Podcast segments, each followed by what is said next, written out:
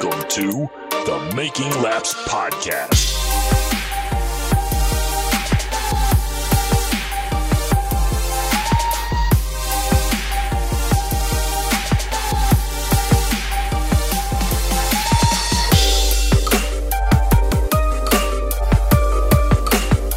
Hello and welcome to this week's edition of the Making Laps podcast. I am your host, Brent Gleason.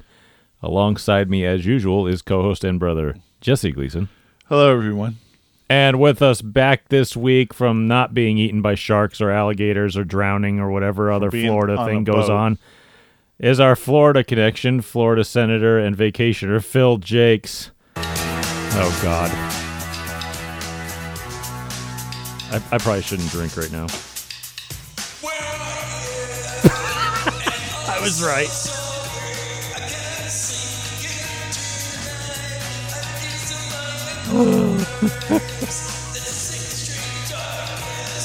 Oh man.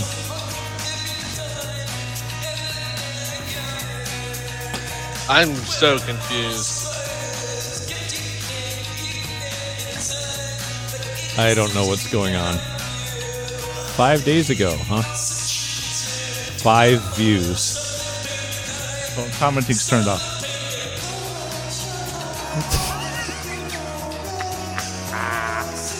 We had to hit the hook. Uh, no, I wouldn't make fun of special people. Before he he- didn't look like it. Before he, uh, oh, why is my mouse not working right? I think you're using the wrong mouse. No, I'm not. Great. Help! Uh, rating while What is Jesse fixes his mouse. Why? Why did my impression have to be of special needs people? Maybe I'm the asshole here. Rating?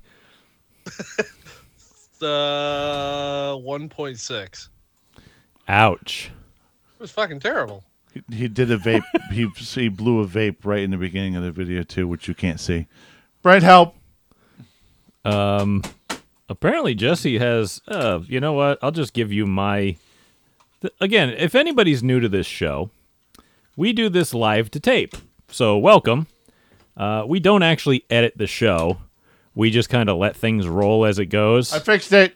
oh, so I pulled my mouse apart to give you my battery for no reason. This is again. I just had to spin the battery. Okay, so that means the battery's pretty much dead in that one. All right.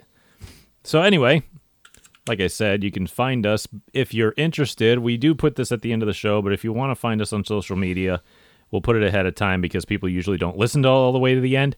So you can find us on like Instagram and uh, I think it's just Instagram and Facebook. Instagram's at Making Laps Podcast, Facebook.com slash Making Laps Podcast. You can find us there. By the way, if you do want to send us some feedback, angry letters or something, because you probably will after this episode, uh, you can do so over at makinglapspodcast at gmail.com if you feel like typing it out, or you can yell at us over at uh, anchor.fm slash making laps. I figured I'd get that out of the way now. That way you wouldn't have to wait two hours for the uh, end of the show so that you could get all that information later. But anyway, we'd usually start our episodes off with personal updates. Now, Phil was the only person who actually did something and it wasn't racing related. How was your vacation, Phil? It was uh, it was glorious and rather unexpected. At like, I don't know, Sunday afternoon, Daniel sent me a text said, "Hey, you want to go to the Keys?" So we went to the Keys. No, I don't want to be warm.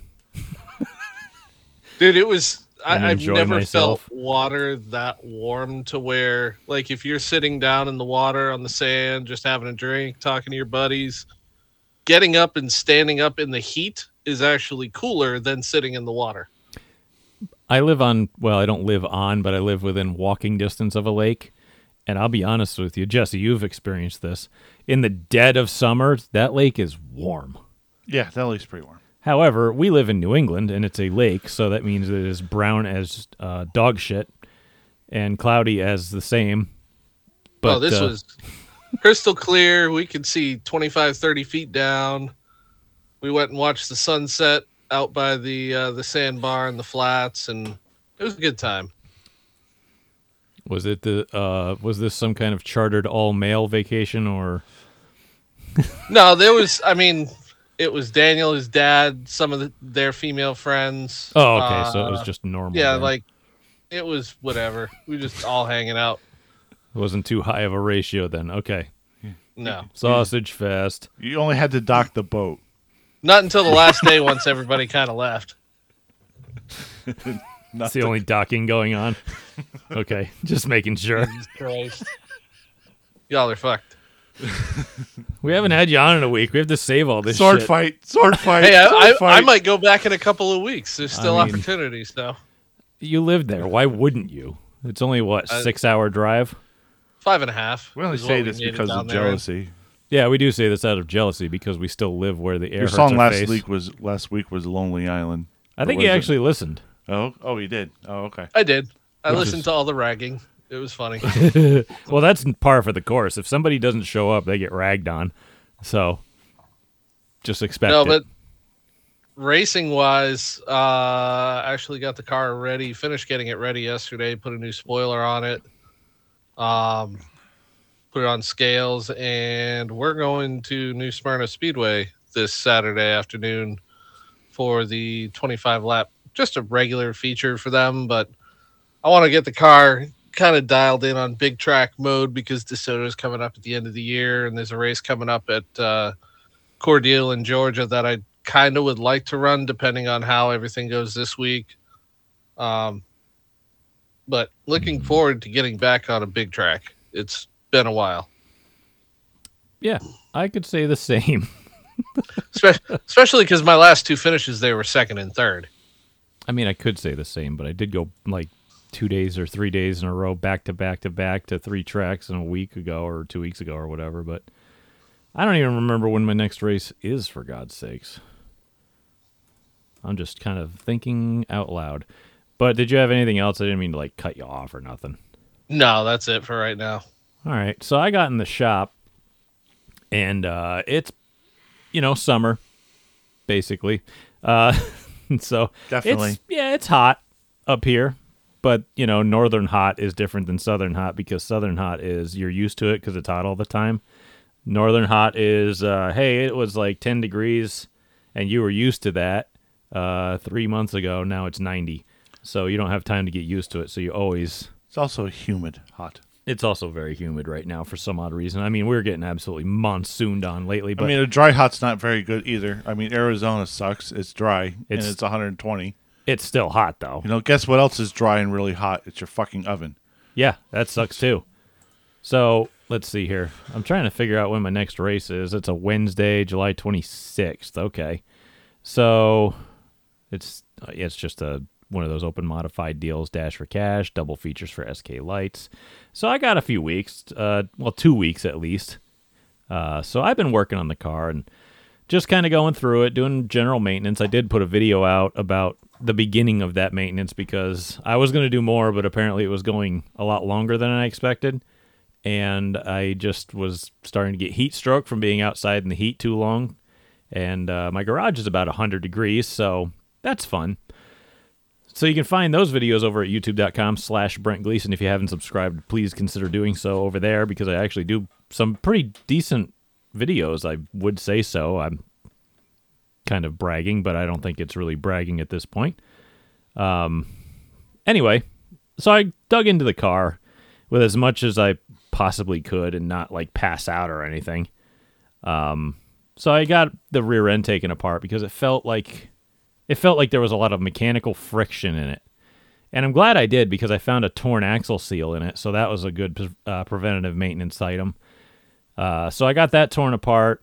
Figured out that the gear chuck in the center was uh, pretty pretty tightly built. I didn't build this one, but it was really tight, and I was really kind of concerned over the longevity of the bearings and stuff in it because man, it was really really tight. Like it took me a lot of work just to loosen the thing back up and remeasure tolerances and junk. So um, that was kind of a process, and luckily I got that done.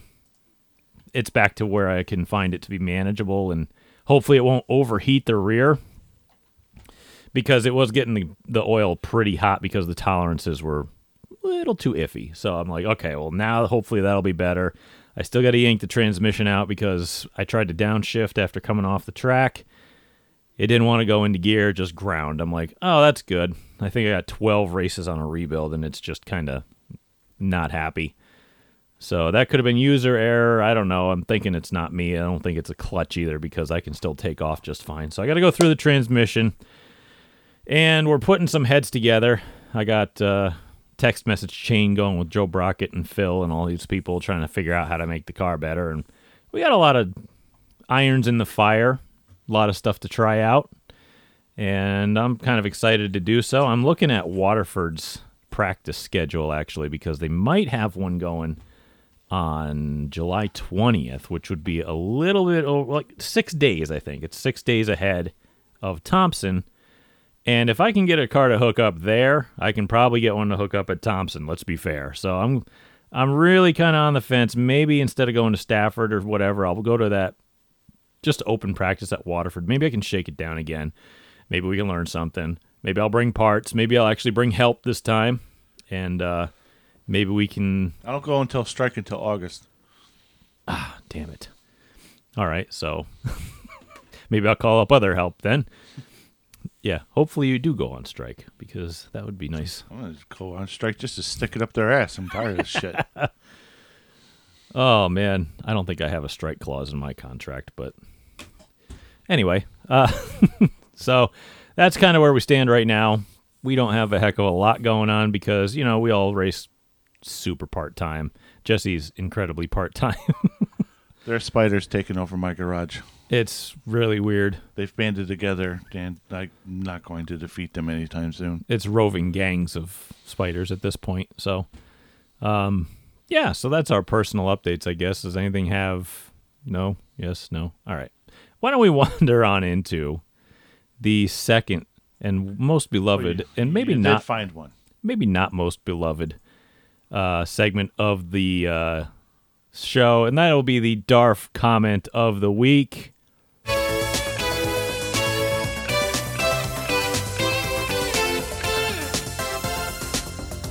Ugh. You sure you want to do this? I don't really know if I want to do this, but I'm going to anyway. oh boy.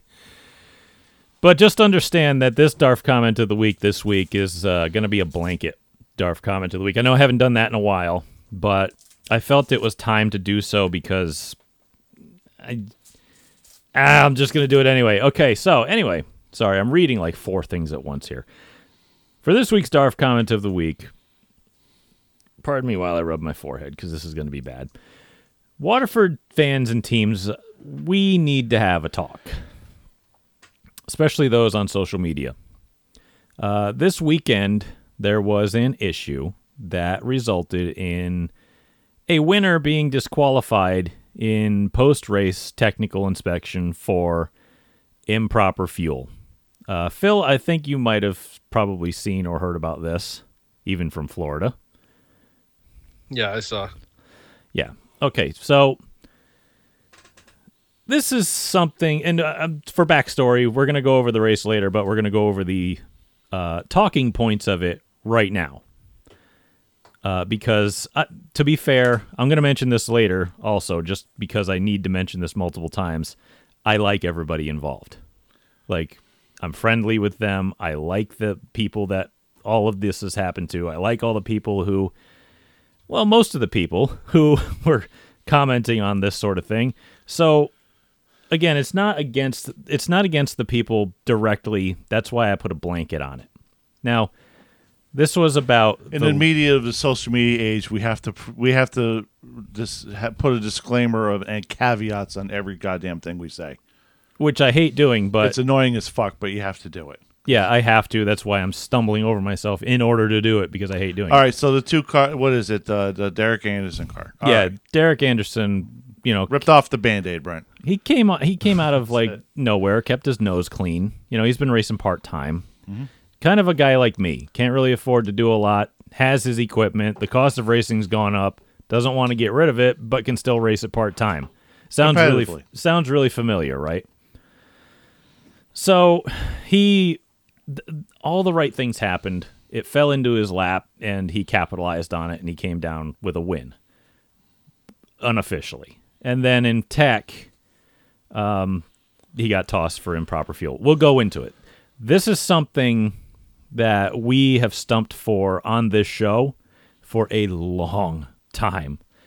And it is getting tracks to stop forcing cars with crate engines to run racing fuel. Waterford's not the only one that does it. ACT We does it. ACT. We know Stafford, does it. Thompson eh, actually kind of doesn't. Yeah. Um, but we'll gloss over that because some people actually do. I think if you're an ACT car, you still have to if you race at Thompson. Right. Uh, so anyway, the whole purpose of crate engines was to offer a cheap solution for racers that has longevity, cuts costs, but racetracks found a way to hang racers upside down and shake what little spare change they have left by still mandating that they run racing fuel. That's Marxism for you right there.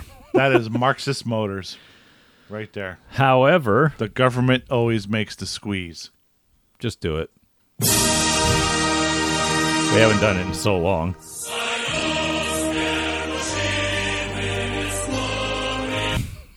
okay. Now this is where the DARF comment comes in. Because it's a blanket term because everybody was losing their goddamn minds over the fact that they got thrown out for this. Now and they I've saw a lot of people just trashing the racetrack over this. Now when the rules clearly state what fuel is legal and you are running an unapproved fuel, again, that's the rules. And yeah, it is, in fact, perfectly justifiable to throw you out. We know it's not a performance advantage to run pump gas. Hey, that was the next sentence I said. Well, For those of Yeah. you saying, well, it's not a performance advantage, so why throw them out? rant. I'm sorry. We all agree with you, I think. uh, You know, I'm right in saying. yes. Yes. Waiting on Phil to agree. His silence okay, he is shakes. clear. Okay, he shakes his head. Yes. Um, but if uh, again, we're fully on your side. Uh, but I if have work emails coming in. Sorry. Oh, just do your thing. I got a rant Work going here. emails is code for 40 year old cougar hooer. Multiple. Um, all right, moving on. But No expression. damn, we tried too. All right. Again, we're fully on your side about this rule. But if you start to simply allow someone to just skirt the rule book even a little bit, even for something like this, where do you draw the line? What else do you let by? You know, what if this one guy has a tire on his car not in his inventory, so they just let it go? Okay. Uh, some guy has a different part, but it's not quote unquote not an advantage, so you let that go. Pretty soon, it snowballs out of control. People will notice that the track isn't consistent with force or enforcing rules, so they'll just make up people involved will just start making up stories and trying to make the staff and the track look bad and try to gain the sympathy of the fans and other racers for themselves and it's just making everybody at the track look bad for doing their job and i hate it um, because now you're just ruining the reputation of the track when they did their job anyway i'm going to go into this even more I think the tech inspectors are like probably like, I'm sorry I had to do this, that when i got thrown out but I have to do it. when I got thrown out, number one, I understood. Number two, I tried to beg to get them to not do it because I didn't know anything about it. Number three, Joe walked up to me and says, I'm sorry, I have to do this. I don't want to, but I'm doing it because that's the rules. And I said, All right. And he grabs the trophy off the top of my car and walks away. And I got it. I understood. You know, I tried to plead my case. Obviously, it's not going to fix the fact that the rules were broken. But anyway, uh, let's move on here again it's not it's got to be it can't be just it, no matter how mundane or seemingly ridiculous right no gray area and that is what should be acceptable for tech inspection it doesn't matter how ticky tack it, if it's enforced and properly there's no black and white or there is black just black and white i'm sorry there's no gray area if the rules are enforced properly then you really don't have any grounds. It doesn't matter if it's stupid or not. It's written. yeah, as long as it's written, you may not agree with it. I don't agree with it. But if it's enforced properly, which it was, you have no grounds for protest. This is the exact reason I'm adding myself into this again, because that's what I They're, do. yeah, they're not conditional. This is the exact reason I don't race at Stafford right now with my car when I really want to. I can't afford to put $15 a gallon race fuel into my car that has a crate engine that doesn't require it. That's why I'm not going there. And I can afford to put $4 a gallon 93 octane in it because that's all the car needs. But their rule book says quite categorically otherwise. And I don't want to be caught with illegal fuel because that's the rule. As much as I agree with everyone about their view and their take on this, I really have to kind of scold everyone because the rule book was enforced to the letter of the law. You have zero right in this instance to come out and trash the racetrack or its staff because fucking boo hoo, it happened to you. I've been there. Yeah, it sucks. And yeah, it happens to everyone who runs up front at some point. But I got to admit that I really I said it before, I really do like all the people involved, but man, take it on the chin and accept the fact that you knew the rule, you ran outside of it, and you got bounced by a tech staff that, whenever the opportunity has presented itself, follow the letter of the law. It's called taking ownership. Besides, this isn't even a track rule. It's copied straight from the ACT rule book. And it's to make sure that they stay in compliance so that all ACT cars in the area have the same rules everywhere and can run everywhere, including the tour. You're going after the wrong people because guess what? The ACT probably would have tossed you out with this one as well. Uh, Less apologetically too. Again, I just I gotta If you- hand you. listen, Go ahead, listen, Go ahead. Go ahead. Listen, if you if you want to fight stupid rules, do it at the end of the season, in the off season, not in the middle of the season when it's all been written down before. there's a couple things that work when you want a rule change. Um, car count can go down. Leave your car at home. Keep writing to the track. Get everybody to write to the track. Everybody in the division. You make a big enough stink, and they have no choice but to at least look into it, especially when no one's there. If they don't have a car count, they have to do something to get it up. Then they're going to start listening to the racers if they don't already. So, again, there's better ways to go about it than just calling the track idiots when you were 100% at fault. Yeah. And that's why this week I had to hand the Darf comment of the week out to everybody trashing the racetrack for someone else screwing up and the track catching them. I'm not going to say, may God have mercy on your souls this week. By the way, does anybody else have any more to add to this? I know Nope. Phil's kind of been hanging out and no. All right. I just I just wanted to cover all my bases, but guys, seriously, take it on the chin. Please. You know, we can't by destroying the reputations of tracks, we this track doesn't need the I help mean, just right take now. ownership. I mean, do you really want to go down the road of well, maybe we have rules enforced and maybe we don't? We don't want it that. I want black and white. I want exactly what's there, enforce it to the letter. That's it. You know what I mean? Uh, play the music. I'm not going to tell them the other thing. Kill yourself. So, Please, please kill yourself. so We play the music for everybody, so sorry. You should really kill yourself. so Please, please kill yourself. so I don't get worked up that often, but if you look at the overall health of short track racing right now, it's not good. Um, How many cars? Yeah, I mean, well, we'll get into car counts later, but they weren't that great at Waterford. Seekonk had off, uh, so they had a few, a couple extra I ACT think Waterford cars. had Sailfest this week. They also had Sailfest, yes. Yep, and uh, Racers aren't going to take Sailfest off because Yeah, they don't, don't give a give a shit sh- about boats. Phil. what? I know you're in Florida. It doesn't count. boats, Boats are are fun. I know. I want to get a pontoon boat just so I can go float around and uh, play loud music. L- get my kid to jump off it and go Uh, yeah, I don't like I don't like the ocean. There's monsters in it. Yeah, that's why I was just going to go out on the lake. But again, racing doesn't need the help. And just seriously, just take ownership of it. God Almighty, it's so painful to watch people blame the track when you were definitely Racers have never done anything fault. wrong ever. We all know this. This is why tracks come up with social media clauses in their rule books. You know what I mean? No, this is why. It's because of this stupid shit. Sorry, I just call a spade a spade. If I do something stupid, feel free to call me out too. But at least when I got DQ'd from the biggest win of my life, the only time my son's ever been in victory lane with me, at least I took it like a goddamn man. All right, moving on.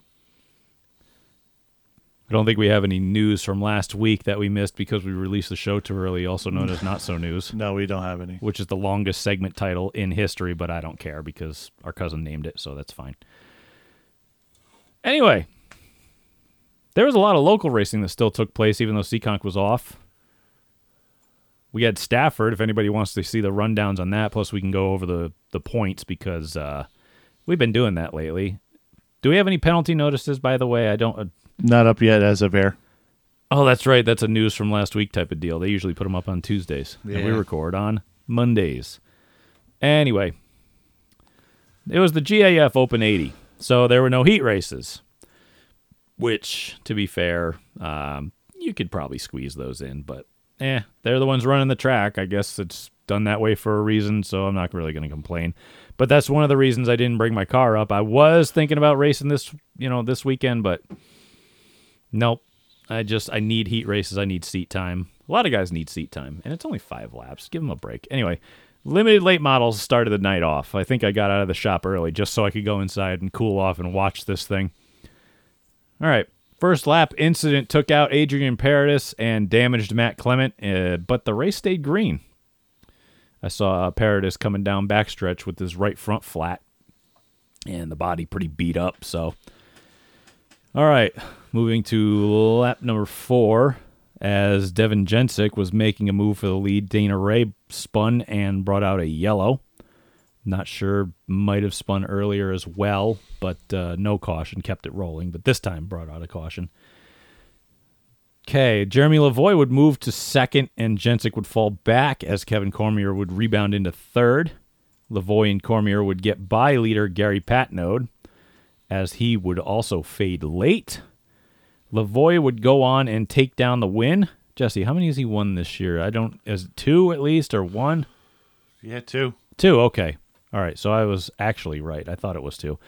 For his second win of the year, uh, it would also extend his point lead over Cormier and uh, Clement. Well, Matt Clement. There's three of them. I got to clarify. There's a br- that's a brood. Yeah. Yeah. As soon as there's three, I call it a brood, like the Okay. um, Chapmans. I call them the brood.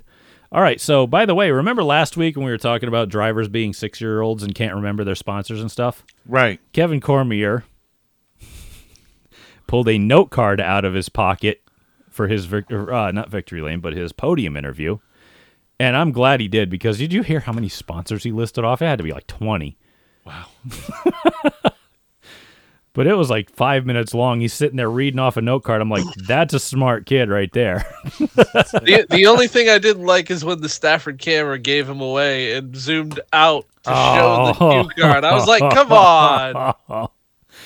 I wouldn't. It's pretty ca- smart. That's a good idea. I wouldn't care. I would just just keep reading it because it doesn't matter. I mean, you know how many I sponsors, you know, the Sue Savardi mini stock had with Ray Christian III driving it. Oh my god, the whole Ray had thing their- had like Yeah. millions of them. They all look like contingencies. Ray had to it. Ray had to take the microphone and walk around the car because some only had one side. right. So he had to go make sure he got all of them. he got a lot of sponsors. Jesus. No, that used to be fun. But yeah, see, we do need a little bit of a reminder from time to time. And Kevin Cormier is actually Especially ahead of- after you've got done with 20 laps of Mortal Kombat. exactly. So Cormier got ahead, a step ahead of us. So I think he might have had it before. So, but when you have 20 sponsors, you better remember them all. So he wrote them all down. So that's actually very good thinking. All right. Late models were next. This one was uh, pretty well green for quite a while, almost a halfway, It was almost tame. almost tame. But late models are not tame there, and I, I love them. Uh, Tom Fern would get by cousin Alexander Fern for the lead on lap five. By the way, did you guys hear? It was I think it was a couple weeks ago. Alexander Fern passed the bar exam for like patent law. Yeah. I'm like, holy shit, you're brilliant. Why are you driving a race car? Save your brain. Like, we're all idiots. Don't join us. Going to be a patent attorney like Calvin's dad and Calvin and Hobbes. He was, oh, fuck, he was a patent attorney, wasn't he? Yeah. That's I, what mean. fucking love that comic. That's probably where all my humor came from because I used to read that shit as a kid and didn't really understand it. Then I went back and got the box set, read all of it, and I'm like, oh my god, this shit is hilarious. Yeah, favorite comic as a kid. Oh shit, I lost my notes. Anyway, caution on lap 12 for a spin. I forgot who. Uh, let's see. Winner of the last two races, Kevin Gambacorta, started all the way back in 14th, and with only one caution, would march all the way up to second. So he's got that thing absolutely rolling. I'm pretty sure they might have bolted tires on this week because he said he was saving them last week. Right. Yeah. Now, here's something that happened. Uh, this race didn't end well. Tom Fearn it ended pretty well. Uh, he would win handily, but coming off of turn four, uh, Wayne Corey Jr. and uh, Adam Gray were racing real hard. Gray kind of stuffed it under the apron on the bottom to him, and he was under there for quite a while coming off of four. And then I think their tires kind of hit, and that's worse than body contact because sometimes they'll jerk the wheel out of your hand, or it might hop a tire. And I'm pretty sure that's what happened because Corey got turned around off of turn four, and uh, it was right in front of the field. Michael Ray came off of turn four and absolutely clobbered him, and it actually hit him so hard it drove Corey across the line, while other cars scattered. Um, yeah, that's and and the thing is, is that is that uh, you know that's the second week in a row he's been trashed. Yeah, he's been sucks. trashed hard. Adam Gray got put to the back for that. Yeah, I mean, uh, understandably so, Yeah. but it looked like Adam Gray stuck his nose on the bottom, and Corey get, Corey pulled a, one of my moves. Oh, you chose the apron. That's the lane I'm giving you. You get the apron. Right. You chose the apron. That's all you're gonna get. Make it stick down there. yeah. Now you got to make it stick down there. Corey So- would finish sixth. Yeah, he managed to get blasted across the line in sixth place. Phrasing. Not bad. Uh, let's see. Yeah, Gray had to slow dramatically for that one and got put to the back. Uh, I believe that win at the moment had tied Tom Fearn with Woody Pitkat for second on the uh, all-time win list. By the way, the all-time win list will come in handy all night uh, that night. More on that later. More on that later. Yeah, we mean this. Yeah, this time we mean it. SK Lights. All right, this was interesting. I actually had to look some stuff up. 31 SK Lights started this race. They've averaged like over 30 every single race, I swear to God. George I saw George Bessette Jr. starting last. And I had to go check the penalty notice because I'm like, well, maybe he got penalized for something. And he did because he was uh, placed on probation for the next two events from last week uh, and removed from the handicap for two events after post race contact with another competitor. So they frown upon that quite a bit. So he had to start last. Uh, lap three, Haley DeZonier would spin on uh, turn three. Restart. Jason Chapman still hasn't figured out his shifter issue, and for the third time in two races, he stacked up the field, missing a shift. And Zach Brewer went spinning for a caution. Uh, Jason Chapman actually had a pretty decent race. I think he podiumed the thing. Uh, lap five, Nick Anglace would take the lead, but that was short lived as Tyler Berry would take a, a uh, lap later. Right after that, three separate spins at all different points of the racetrack would bring out the yellow. Uh, one of the spins off of turn four was Alexander Pearl after contact from George Bessette Jr. Race officials parked Bessette for the contact since he was on probation for this and the next event. Now he's in double secret probation. Yeah. So I'm waiting to see what the penalty notice is on that. If they extended his probation or suspended or whatever they do for that, I don't know how that works. But I think it just is like, hey, you're on probation. Any contact, you're you're done for the night type of Probation deal. means probation. You Yeah. can't commit the crime again. Yeah. So they just So he was immediately parked him. Yeah, they just immediately parked him. That's a bad night. Yeah, he had a better night later. More on that later again. Uh, let's see. Halfway, the fight for the lead would heat up with Anglace trying to grab the lead, but Tyler Berry would get a second wind, and he would take down the win, his first since last September. Sorry, mustache. I'm. Call me mustache. Don't call you. What's going on, all right? Don't call me mustache. You Hey, talking about Tyler what's? Berry? Yes. we'll call him Awesome. mustache. So anyway, how's the points looking for? Uh, have we gone? Have we did points at all? We didn't do any points for late models or We limited did. late models. Yeah, or- we did. We I did. We did. Oh, okay. I must our- not have been listening. You're too busy talking. oh, okay. Which is what you're supposed to be doing. But Yeah, uh, yeah, so. so. yeah, Brian Sullivan has a 40 point lead over Nick Anglace. Hmm. Was his three wins. That's a lot already, huh? Yeah, George Bessette. Yeah, that that suspension that uh, That killed him. Yeah, that really knocked his peepee in the dirt. Yeah, he's he's third back 52 points now. Yeah. He was in contention, and now it's. We're only eight races in, and Brian Sullivan's already got a 40 point lead. I mean, this thing's not even halfway yet. So keep oh, stay tuned to that, I guess. Uh, let's see here. What what went out next? SKs went out SK's next. because yeah, they got had to turn around and go back out for the open race. So I'm surprised they didn't just run them first. That way to give them a little more time. yeah, me too. Usually, but I guess they are a, a headline division, so you kind of have to do both. Yeah, I mean, I mean, if the mm, Yeah. street stock race goes green to checkered, that's like eight minutes. So it's like you don't get a hell of a lot of turnaround time to get out of your car, take a drink, and get back in. Street stocks would never go green to check. No, especially this Come night. But on. all right, let's get. We gotta do SKs anyway. All right, Excuse me. Ugh. Jack and Coke time. Did you taste that one or what? I tasted. I smelled it.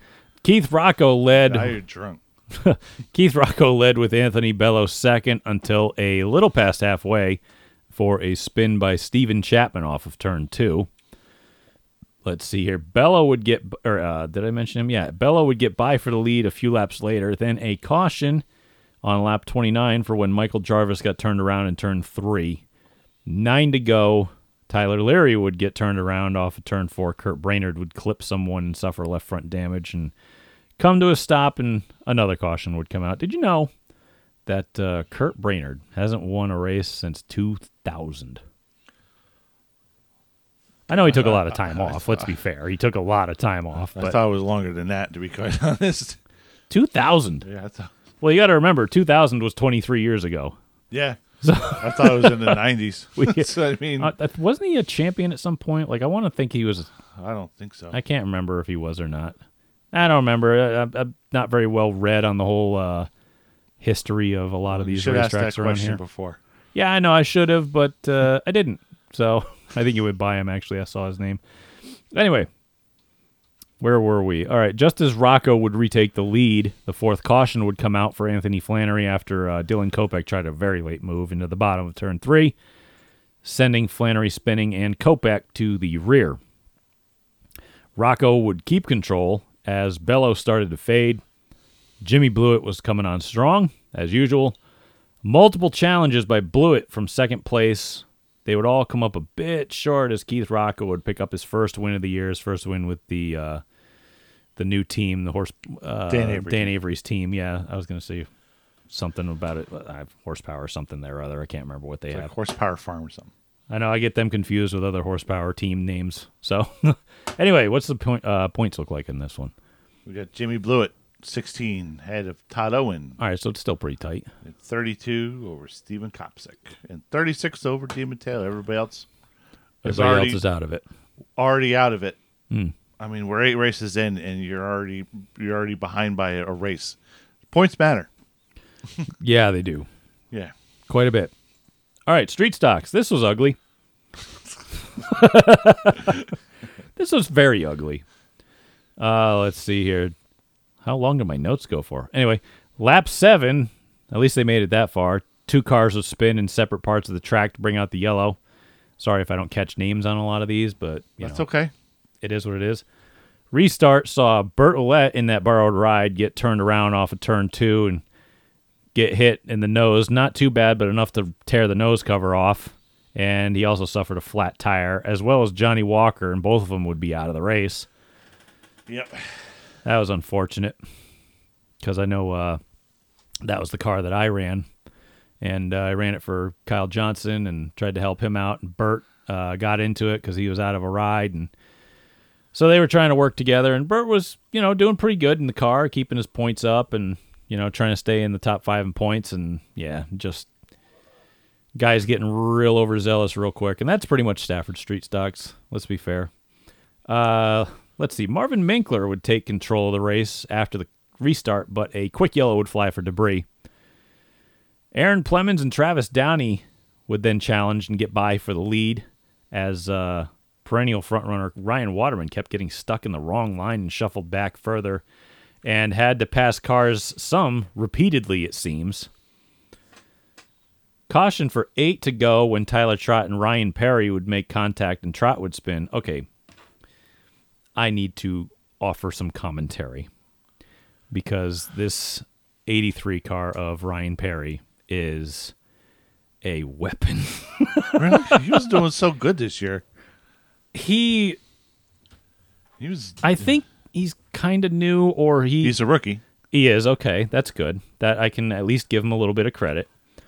He's But- fast enough to be dangerous. but um he, he's all over the place sometimes like you he's one of those guys where you don't know where he's going and um i i raced against him once this year and only once and i was like wow i don't even know how to approach this guy like i don't know how to come near him You, you, do- it's easy on the bottom.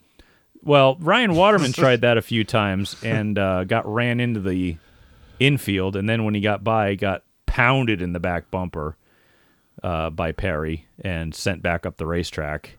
So it's like, Jesus, the guy's blocking him all over the racetrack, and then when he finally gets by, just hammers him. So that pissed Waterman off, and he went back and absolutely just drilled him back. And I'm like, this is going to get really ugly really fast.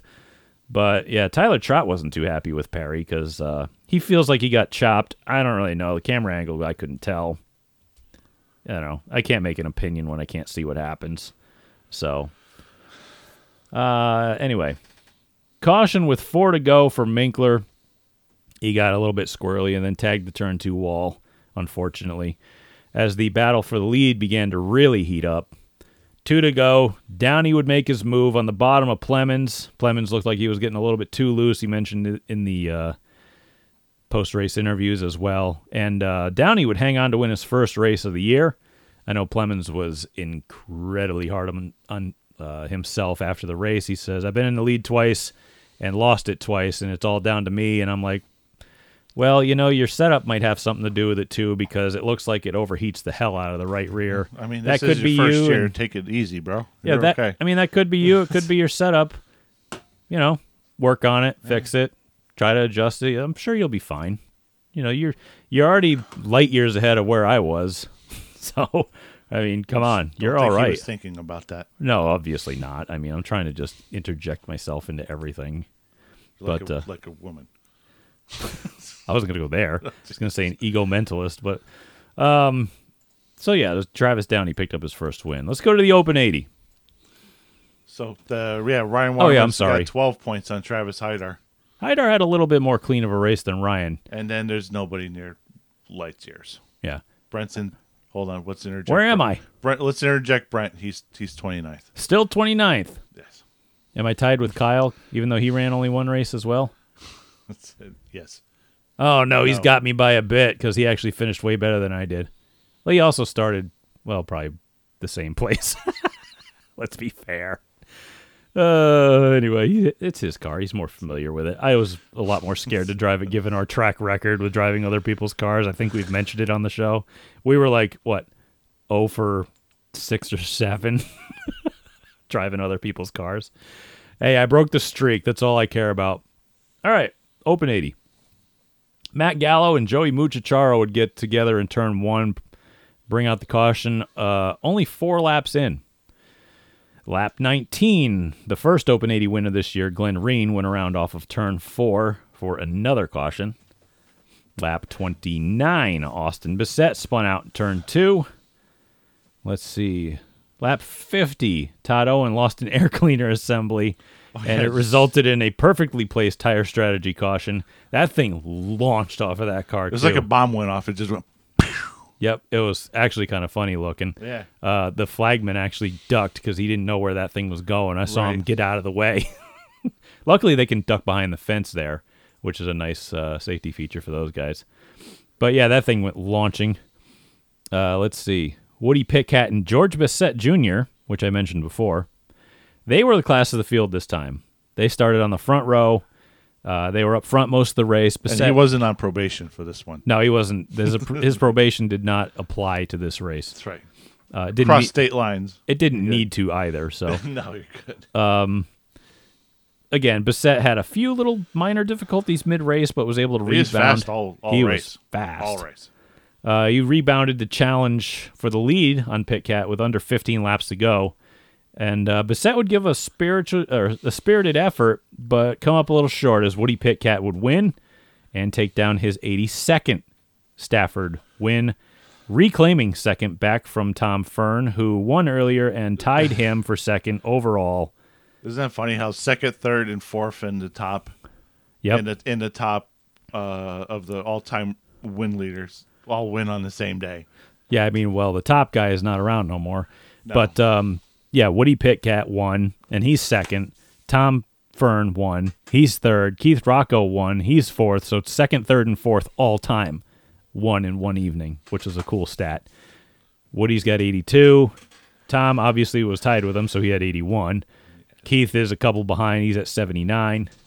And then, uh, Christ, you got to go way down to the next available person who's actually racing at this point, which would be Andrew Durand, I think. Because Michael Bennett's not racing there right now. Bo Gunning ain't racing for sure. Ryan Pasacco, no. Bug Stevens, no. yeah, injured Durand. He's got 40. So he's got a long way to go. He's basically got to double his win total in order to catch the top four right now. Well, kind of.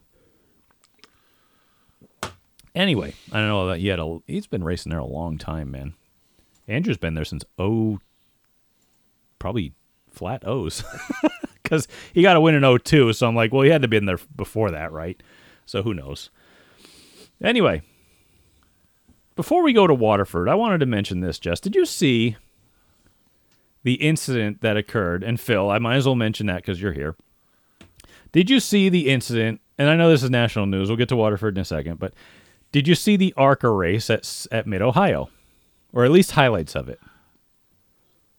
I Where, just no, saw I actually didn't. I just saw the drama part. I didn't see anything else of the actual race because I don't give a fuck about that. uh, this is embarrassing. It I, I Um, egg on face. I think uh, we'll get into it. Sean Hinger, I think his name is Hingorani. I think he's only like 16, so strike one. Um, and he poked kind of teammate Dean Thompson in like the last set of corners before the start finish line. I don't know the numbers of them. Um, but he kind of poked him and moved him up the racetrack. Now, Thompson was like, I'm not taking that. So he runs him wide coming out of the next corner and runs him off the racetrack, and the kid spins out. But he could have lifted, yeah. Thompson could have not ran him off the track, yeah. But it was one of those Denny Hamlin situations. It's like, I'm forcing you to lift, and he didn't lift. So, again, Thompson came out ahead on that one after his teammate tried to poke him off the uh, off his line and pass him. So later on, this is like only a handful of laps later. I think that was with like seven laps to go. Now we're down to the last lap. Apparently, They stopped tweeting their last tweet, Brent, because they tweet the whole race long. they stopped tweeting at six to go. At six to go was their last tweet, and then after that, it's all shut doors. We're gonna handle this internally. yeah, there's no more tweets. After and I'm not. six I'm go. not on Twitter. This is your Twitter. So, Yeah, he has to use mine for this, but Yeah. So yeah, it was like, oh yeah, we've got a new leader, Dean Thompson, and then Joe Satriani is behind him. Oh wait, that's not. Was Sean was Hingorani. Sean Hingarati? I don't know Yeah, whatever name, it but is. anyway. Joe Satriani is a musician, I think. Oh yeah, Phil would probably know. Phil would know. But anyway, If he um, was here, he would. Phil would know. Yes, he's a fantastic guitar player. So anyway, to continue the story, again, that happened about you know six or so or seven laps to go or whatever the hell the case was. Apparently, now this was when Thompson was in second. Ingarami waited, and this is a road course. This is a big road course. This is mid Ohio, so he waits, and on the last lap, Thompson finally catches up to him. Well, he lets the leader by, and then when Thompson gets to him, he lets him to the outside, which I don't know why Thompson would even try to do that. I guess he didn't expect what was coming, obviously. And Hingorani just doors him and runs him straight into the the sand trap. And they're both stuck. So he took his own teammate out you know, while he was running second, after he poked his own teammate and tried to move him out of the way for position, and his teammate just kind of ran him off track, and he could have lifted, like I said, but he didn't. I would like to know what Billy Venturini's blood pressure is at this very moment because Well, he's, the kid's got an extra week to think about it because a couple hours ago he's been suspended for one race. well that's ARCA Menard series. that's appropriate. Yes, according to the frontstretch.com. I did actually hear about it, but I didn't see the the total thing. Yeah, so that uh, yeah, he will be suspended at Iowa. Will be the next race, and Ooh, uh, Iowa. Yep, and it will de make him ineligible for the first fifty point bonus of the season, whatever the fuck that means. I guess that's probably something about to do with the championship or some shit. I have no idea. I don't. well, pay I don't know how. I don't much. know what it is because I don't pay attention to. to we need know, to, we need to um, make up an acronym that has the American Rich Kids Association. That's ARCA. Ooh, I like it. There you go. Well, it's got to be Rich, K. chi- rich children's Rich children. Association. there we go. Yes, that's better. Yeah, okay. kids with a s- with a C. Right. we had to. right. Yeah, Thank we you. we had to workshop that one a little bit. Thank you, gentlemen. By the way, Truck Series racer uh, Tyler Ankrum entered that race for some seat time because the Truck Series was at Mid Ohio instead of at uh, Atlanta, and uh, he won that race. So, Yeah. But yeah, um, bad shit. Sucks he won't be in the ARCA race because there'll only be 12 cars now instead of 13. Ah, it's like an SK race at Waterford. I'm sure he'll put somebody in that car. Somebody's got to come with money, right? I said the quiet thing out loud. Oh yeah. Um, Sorry, everyone. Jesus fuck. Bob Schacht. Ooh boy, called him an idiot. Yeah. I kind of I have a lot more respect for Bob Schacht because he's a veteran. He's, a, he's an old guy now, obviously. I don't but care if he is 16. This is retarded. It's a stupid ass thing to do. Like, I don't care how much money. You Kill there you go. That works too. Please, please kill yourself. Kill There it is again. It will never stop. Anyway, Even that wanted to keep going. Anyway, yeah, that's just the most ridiculous thing ever. I don't know of anything that would be more ridiculous other than fighting your own teammate. Thompson didn't at least swing at him at the uh, the sand trap, but probably should have. Anyway, again, I would love to know what Billy Venturini. I would have siphoned the fuel out of the gas tank and light the kid on fire. That's what I would have done. Jesus Christ! Jesus Christ. You fucking idiot. Aggressive. That is aggressive. Jesus. Why the fuck not? I mean, there's Your burns will rem- will give you the mark of the beast, you piece of shit. this will remind you for the rest of your life how much of an idiot you are. Yes. Anyway. Jesus Christ. Let's just go to Waterford. Maybe I should have went to anger management. Christ. Yeah, I'm glad you didn't do that. All right, let's go to Waterford because we missed them. I got to watch all these videos because I wasn't the cameraman this week. I believe Bonsa was on camera for the single This cam is. Bonsa's view. Yep. It was on uh, speedbowlhistory.com. He doesn't say a lot, but what he YouTube. does say on camera, it is Poignant. profound. That one. Yeah. Yeah, that word. Um, but anyway, that's available over at uh, youtube.com slash speedballhistory. If you're going to subscribe to Sid's View, which a lot of you do, uh, you might as well go subscribe to that one so you can watch Speedbowl races and history segments and all this other stuff that they put out. I mean, So what are you going to do? Watch TV? TV's dumb. You got to pay for it. TV's retarded. All right. Waterford. Let's go to trucks because they had some history in this one. Okay. Race had a decent car count. Not going to lie. They were in the 15, 16 range for trucks. That must have been the only division with good car count. Uh, except for the late models, but yeah, that was about it. Um, they outpaced the street stocks at least, but uh, more on that later. Uh, let's see. With the uh, winner of the last four races in a row, Brody Monahan was starting last after some issues earlier in the day. I think he had to take like uh, hardship practice because they had rear gear issues or something happened to him, but they got it fixed. Battles got a little hectic in the start, but eventually it would string out with Kyle Giro leading. And uh, this race ran all the way down until about seven to go when Ed Ryan got spun by the six truck. I tried to look up his name. I forgot who was in it, but uh, my apologies. I forgot to click on Race Monitor on Saturday, so that means I don't get the results any other time unless I've clicked on them. My apologies. So that they both went to the rear. But uh, Brody Monahan needed that yellow, and frankly, got two spots in front of him as a bonus, so I would take that. And he would restart in third. because he was kind of cutting his way through the field. But when it strings out, you're not going to catch everybody. So he needed that one to catch back up to fight for the lead. Uh, but he would also take that to his advantage after restarting third because he would take the lead around five laps to go. Uh, the six car or six truck, I should say, would spin and uh, set up a green white checker finish, but that didn't matter as Monahan would win, and I believe, and I know Sid's going to yell at me if I get this wrong. He tied Alan Coates' record of five consecutive wins. I believe Doug Curry got close to that. He got four in one season a couple years ago. Yes, I think there's a few of them. There, there's a few, but there's Yeah. five. Five is like the most that anybody's ever gotten. yeah. So next week Monahan has a chance to beat that with six. So that's pretty. That's pretty wild. Win that many times in a row. The only time I think you and I share the same streak. We've only won our back-to-back races once. Thought I won three in a row once. Did you? Thought so. I won back-to-back Yeah. races I don't once. remember, Yeah, I know. that I only did it once. I thought you won two in a row to finish 2012 because you won the last points race, then you won the World Series, but I don't think you won the one before that. I don't know. c- uh, Gloss over that. So um, anyway, doesn't matter. It's not about me. We're all has-beens here. Uh, okay, so let's go into street models, uh, street stocks. I think that, again, I said I think the trucks took to the track, or more tr- uh, more trucks took to the track than street stocks.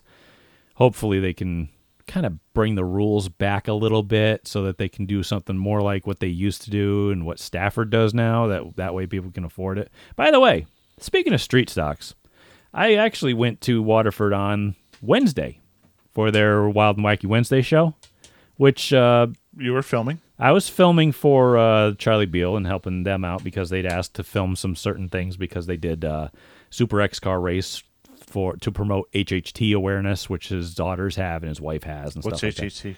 I believe it is a bl- um, blood vessel disorder where you have like no capillaries or something like that. So it's it, you can bleed out of like random times or don't heal from injuries properly or whatever the case is. But I know it's there's no cure for it or anything. But they were doing that to try to raise awareness for it. And uh, uh, yeah, you got it right there on Google. What's it say?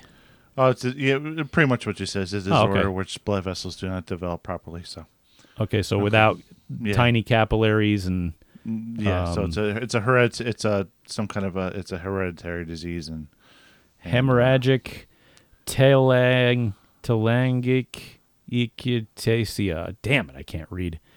Telang. hereditary hemor I'm sorry. hemorrhagic uh, telangiectasia. They can say it way better than No. we can. They can say it way better than I'm us. Not, I'm not saying that. But I went and watched the Wednesday races, and I haven't been there in abs just years. And they had a decent crowd. It looked a lot like Saturday's crowds. Uh, they also had pretty decent car counts. Now, the Super X cars were just super, super close to what we started racing with. I mean, I'm not kidding. Like, kind of a cheap 350. It's got a 394 10 cam stock 1.5 stamped rockers, I think. Um, I think they're allowed hoops for cages in the front. Um, but I think it's like stock suspension, you know, stock shocks, a stock rear, you know. Rear Um, jack and bolts. no, but I think you can have adjuster cups. That's what we started with. Yeah, pretty much. Um, stock everything, you know. And they have Hoosier 850 tires. I thought they had 790s, but apparently they're 850s. They look really, really similar. I was told by Mitch because he's got one. Is that an eight inch tire? Seven. Okay, a seven inch. Why, It why looks- does it say eight on the front number? It's a it's the compound number. Okay. Yeah, that's what the that's what the higher numbers in Hoosiers are, is the harder compound, I believe. Um, but anyway, so yeah, it was like time traveling to watch the Super X cars race, and my Christ, they put on a show. I mean, these things they were side by side, first through fourth, right? So there's four or five cars that were racing for the win, and I did film it. But if uh, I know Sid didn't put it up because I don't think he wanted to step on Nick Tito's toes. So if you want to go see the finish of this race, head over to YouTube and go click on uh, Yankee Racers YouTube channel, and you'll find it. It's the I forget what date it was, but last Wednesday the Super X car race. It was phenomenal. Um, there were guys beating each other all over the racetrack. Yeah, there he is. What's his? Uh, click on his page there. I think it's at. Yeah, click on his page. Yankee Racer four five oh five. Okay, click on That's his our friend Nick Tito. youtube.com yankee racer 4505 well just search yankee racer it's it's nick you know give him a subscribe. He films a lot of races and stuff you know. If you want to watch racing he's got it too so he goes all over the place as well. He's also good at what he does. yeah nick's great. Uh former guest on the show as well. But um this super x car race was phenomenal. You got to watch the end of it. Let's just say that mark schaefer was in fourth and he won coming out of turn four. And nobody spun out like this was a fantastic race. You got dave yardley. You got i can't remember that guy's name because that's his kid's car and i think he used to race. And then you got uh, ben uh, i believe I, I, I don't think his last name is pollard but he's pollard's kid.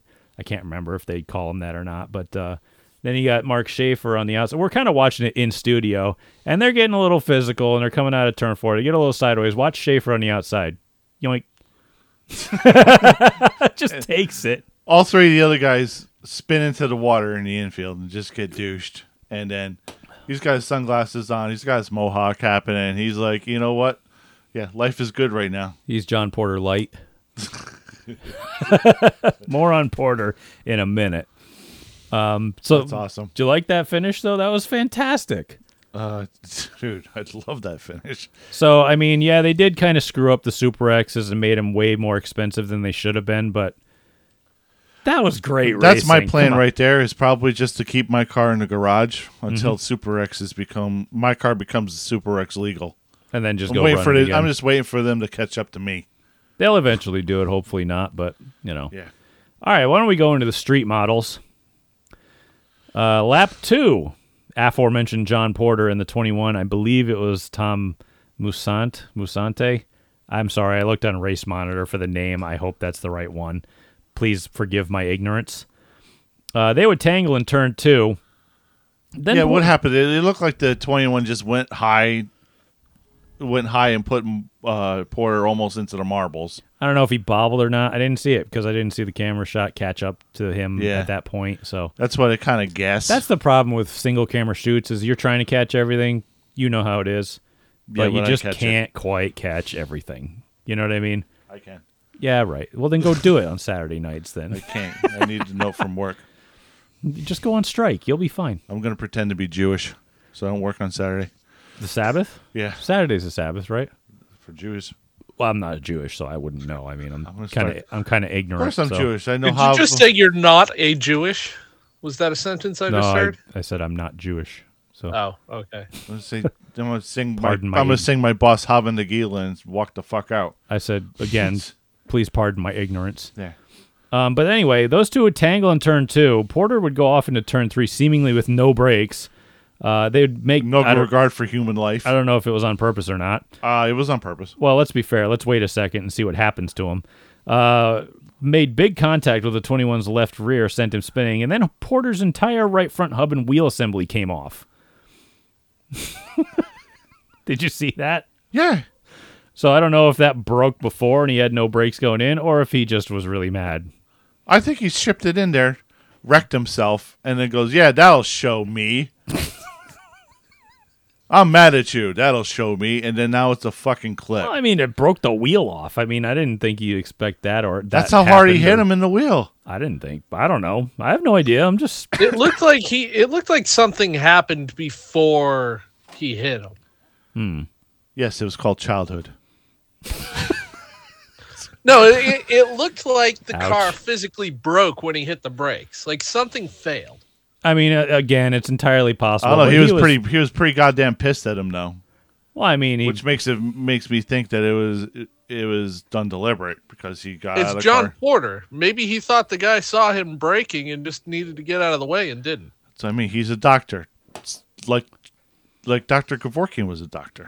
Again, we like John. He's a nice guy. We but- do too, but but goddamn, what the fuck, dude? You wrecked your whole fucking shit. Again, I don't know what happened. It could have been a hub breaking and he had no brakes, who the hell knows? You'll but give him anyway, the benefit of the doubt, but uh, I'm trying because what if I'm wrong? I don't know. Uh, you could be right too. Who knows? I think I'm right. well, you could be. I don't know. All right, so this whole wheel came off. Luckily, I'll show you. You've dishonored me. I'm gonna shoot myself in the face. So anyway, luckily his wheel would stay inside the track and not hit anybody else or anything. So uh, they would both end up in the turn four wall. Porter very upset with the incident. Uh, following that, the race would just go green to checkered. Uh, Tony Macrino just walked away from the field, took down another win. All right, SK Lights was also kind of clean. Well, for the most part, uh, Boy, you don't, except you for don't the get one. those. You don't get those words in that sentence one, uh, every now. Well, this isn't Stafford. This is Waterford. So you're gonna have some. SK lights and clean usually don't go in the same sentence a lot. Yeah. Well, I mean, at the start of lap two, Isaiah Newcomb squeezed Evan Bur- Bourgeois or Burgoyes, Middle class. Evan Middle Class, at the flag stand, and uh, Burgoyes wasn't really going to hit the brakes, so he just held his line. And uh, that hooked Newcomb off into the turn one wall, and he'd go off on the double hook. And this one also went clean and green from there as defending champ Tom Abley would take down the win after a difficult season for him thus far because he has not had any luck until now. And we've already covered the late model race at the end, but we'll cover it to now because it was actually a lot different than you'd think. He didn't dominate the race. No, he didn't. Put it that way. I mean, Derek Anderson would clear for the lead against PJ Evans about three, four laps in. Uh, 17 to go. Jason Palmer would challenge for the lead until the 67. I didn't get his name because, again, I forgot to click on Race Monitor on Saturday and get that logged in. Uh, would spin off of turn four for a yellow. On the restart, Palmer would get the lead and Brody Monahan in the six car. I thought that it was Corey DiMatteo but I actually had to text Mitch because I heard something over the loudspeaker say Monahan's name, and I'm like, okay. But apparently it was Brody Monahan in the six car. Trying to follow through for second. Seven to go, perennial contender. And Jesse's going to have to hit the music because we haven't done this in quite a while. Ray Christian III.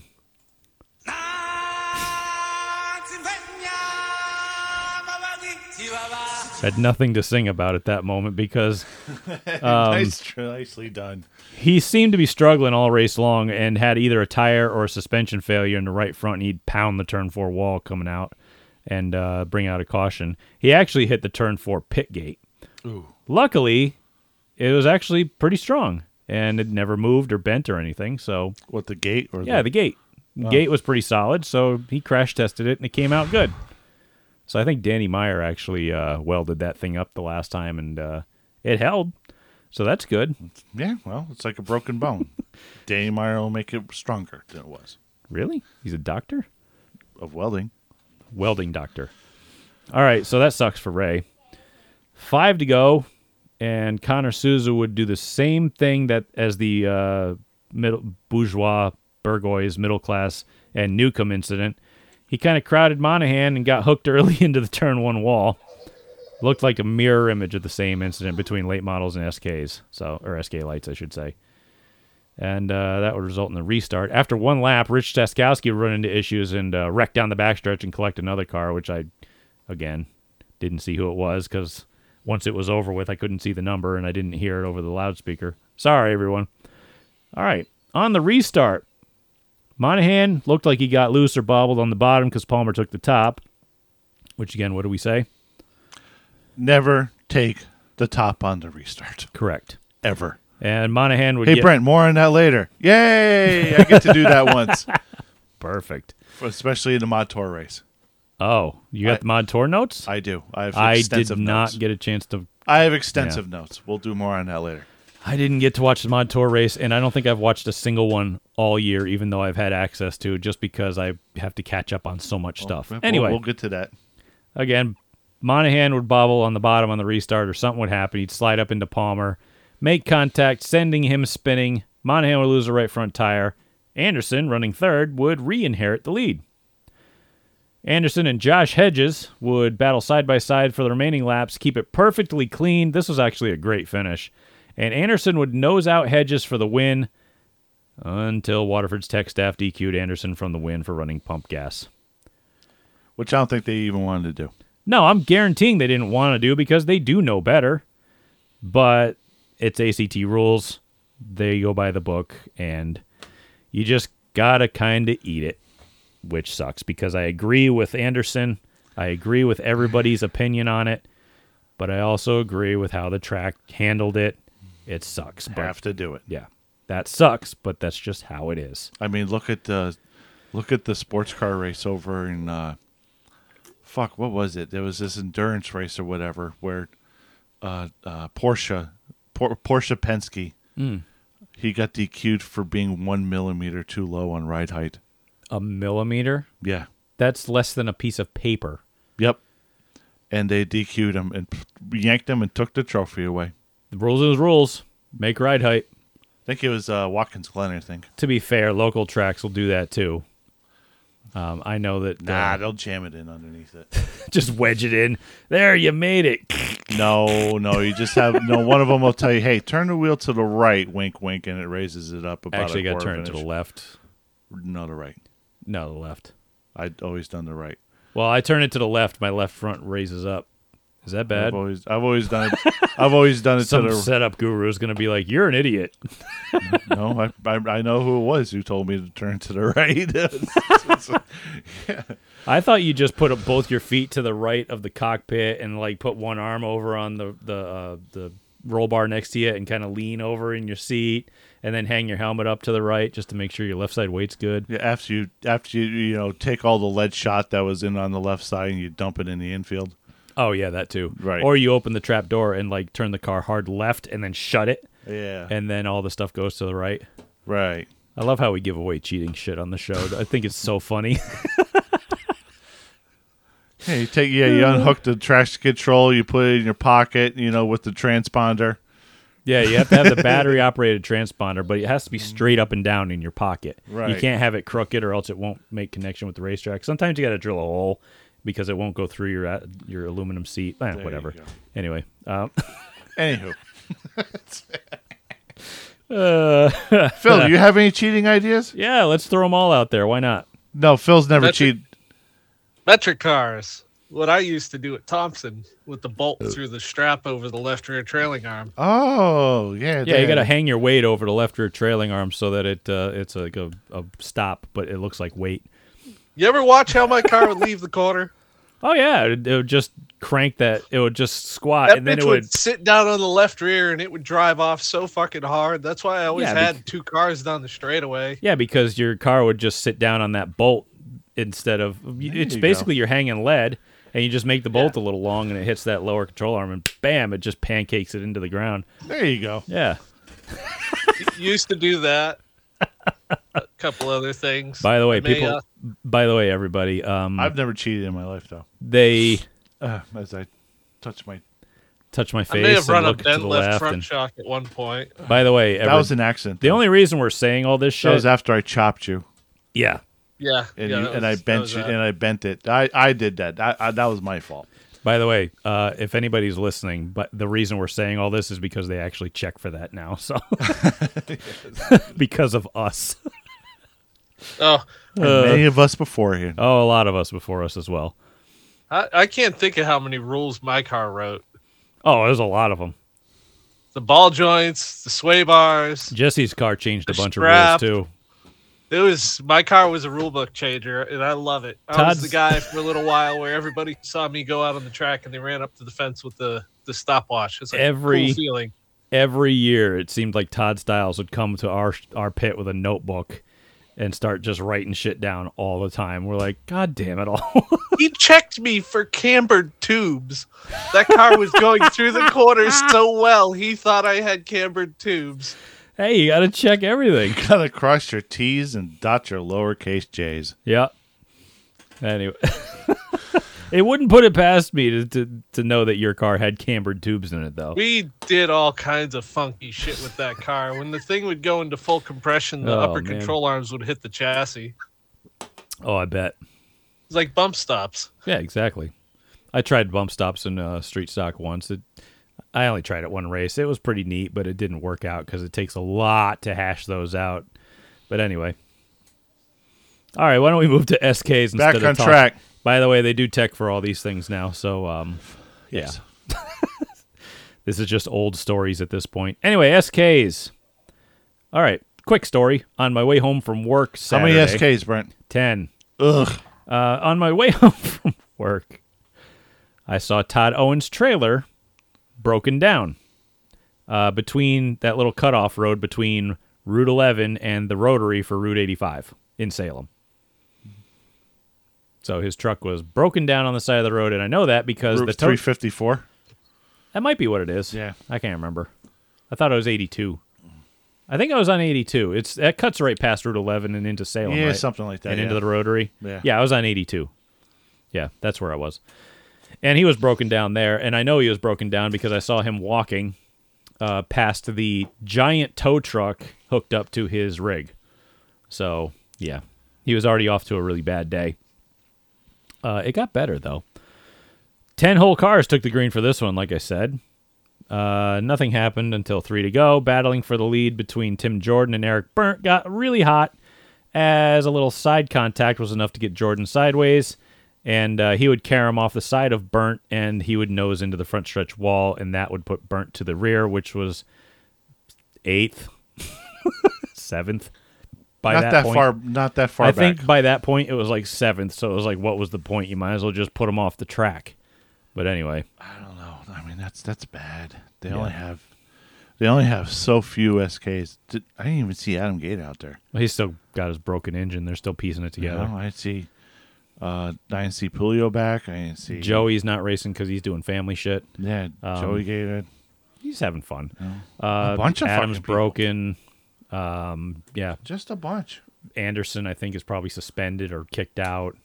Pulio's probably the same. They probably got into a fight. Don't know. Um, who knows? I this is all speculation.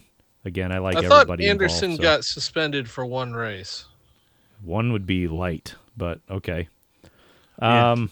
Anyway, Todd Owen would utilize the outside to get around Kyle James for the lead, and uh, Rob Janovic would follow through. Owen would win, softening the damage from his truck breaking down earlier in the evening.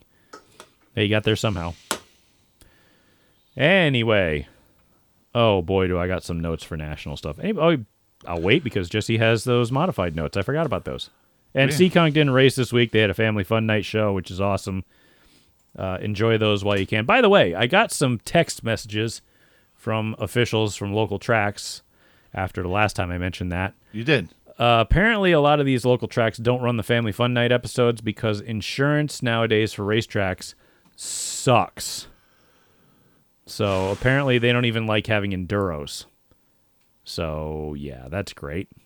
Insurance is awful. They ruin everything fun. Why can't we just be adults and say, uh, "I signed a waiver. If I get hurt, I knew what I was doing." There. Now we don't need insurance but if, obviously you're going to. But anyway, all right, Jess, modified race. You have the notes. I didn't. I tried to watch something. I couldn't catch time. To I don't do know, it. man. The, the stage is mine now, and Was it Riverhead? it's a big stage. No, it's Wall. Oh, they were at Wall. Yes, that's Yeah. right. And now I, I don't know what to do because now I have the the floor is mine, and uh, I hope I don't crack under pressure. But anywho, we had the Jersey Shore 150, and boy, we got ourselves a situation, and many of them. Boo. Boo for me. Who boo for me or the guineas? Should I go turn the air conditioning back on because I'm dying? Yes, please. All right. While you do that, I'm going to say Austin Beers was on pole. Was that Murphy's car? Yep, in the Murph Mobile. Yep, Jimmy Blewett had the Baldwin 76 outside pole. And uh, it would be pretty it would be pretty uh what is how you say, pretty tame.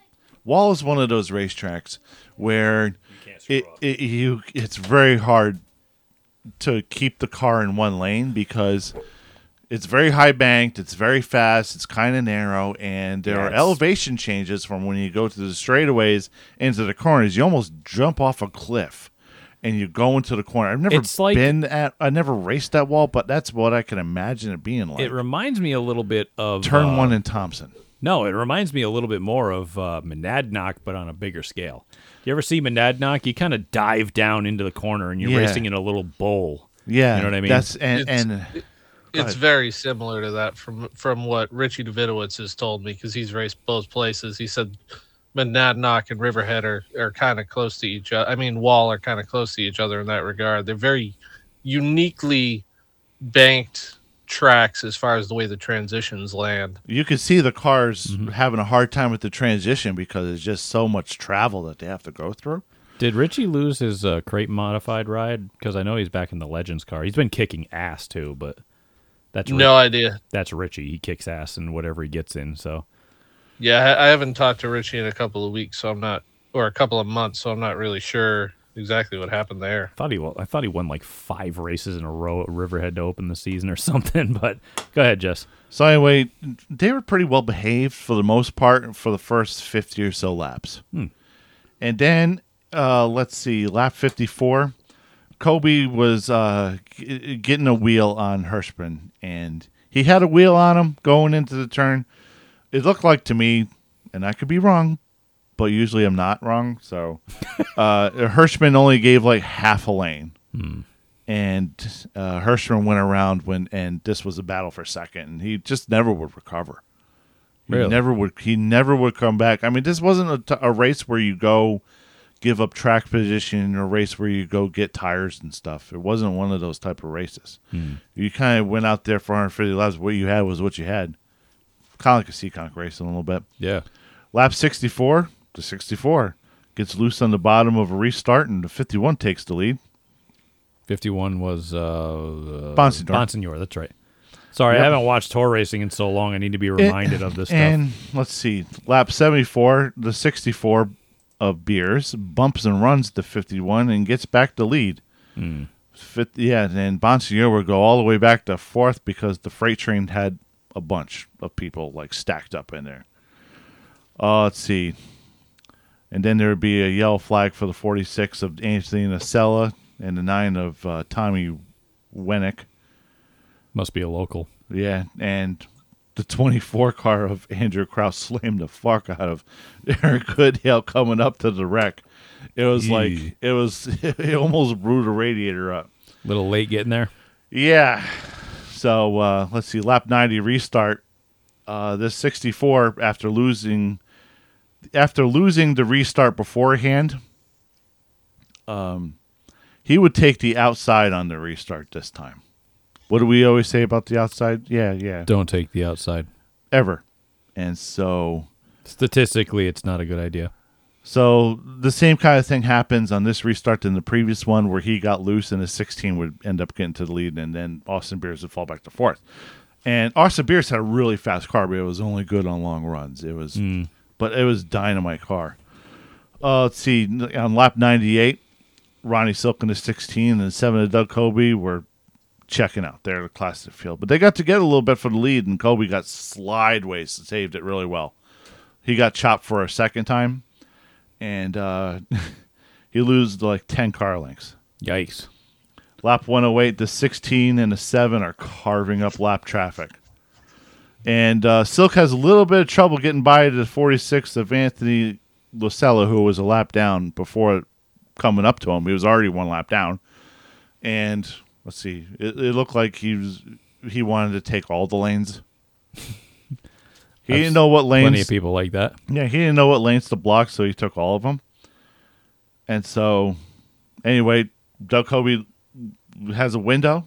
He sees advantage and he goes, "Hey, I'm going to get it." He gets the lead, and then gets underneath the the lap car, and then the lap car chops fuck out of him. The third fucking guy that chops Doug Coby again, and it's by a lap car that's already one lap down and one already. So by now his toe is definitely knocked in. What the fuck, dude? what an asshole. Get the fuck out of the way. You're already a lap down. Jesse's had instances where he's actually like wrecked lap cars because they Wrecked won't the get out of the way. Well, fucking Brent, you and me, we've brought it up before on the show. World Series 2016. What was dead in front of us coming to the white? About five lap cars. wall of fucking lappers. My Yeah. first win back in June in 2016, a fucking wall of lappers in front of me. I, was- like I was gonna wreck these dumbasses to to get through them. Yeah, I know. get Like, out of get the way. out of the way. I guess Coby would get restarted enough for NASCAR. and They put him back. They put him to seventh spot as under the restart, and under the yellow flag, he goes up and hits the forty-six under caution. No penalty there. oh, um, okay. I mean, if- Usually I, I, I wouldn't blame him if he, you know, stopped in front of the car and fucking shot him. Oh man. I mean, wake up and choose violence. Yeah. yikes. Okay. 22 to go. Yellow flag for the 22 of other Bonsignore. Oh, Kyle. Kyle. Yes. It's a- See, it's been a while. I- Kyle, other Bonsor. yeah. Yeah, he had a tire go down, and the restart has the 16 take the outside on the restart, which was a bad thing. Mm-hmm. because the because Justin would use him up a little bit and take the lead. Which is what you do when someone gives you the bottom Again. as the leader. Again, they don't understand that on, a- on a tight little bull ring like this, never let them get to you. They have Nerf bars, silly. You're supposed to be the leader. You can control the restart, even if the top side is preferred. I your- know you get the momentum. Your line of defense is, hey, that guy's you know still with me. I can just nerf him into the marbles and just keep rolling. Well- then I don't have to deal with him anymore. At least then, because if you give up the bottom and that guy does that to you, now you lose the lead. I mean, Statistically, it's just the right thing this to do. This race would end up being like a shit show. I swear to God, it was it was a shit show. Because it, let's see, with 19 to go, there's still a little bit of front bumper left on the 24 car of Andrew Klaus. Oh, he had some left. he had some left, and he decided to use it all over to 64 of Austin Beers twice. and then after Beers gets sideways, the accordion effect comes, and Eric Goodale's pushing the 24 into the 64, and there's people pushing Goodale onto him, and it's all a fucking mess. And then and the 19 and the 58 get together, in the 19, I don't know who the fuck it is. Don't tweet me either because I don't have Twitter.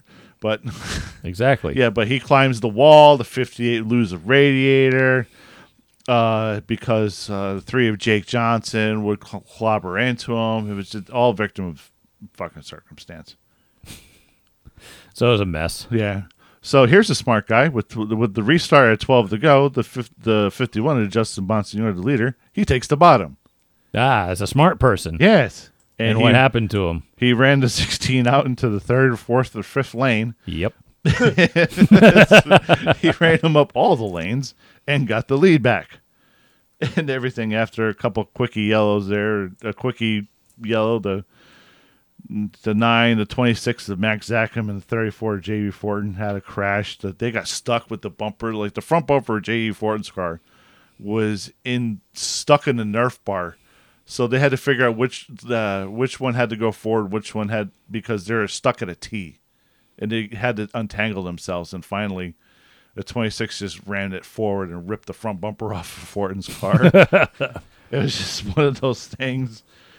Uh, so that would be another lengthy kind of yellow, and so with five to go, the 51 did the same damn thing.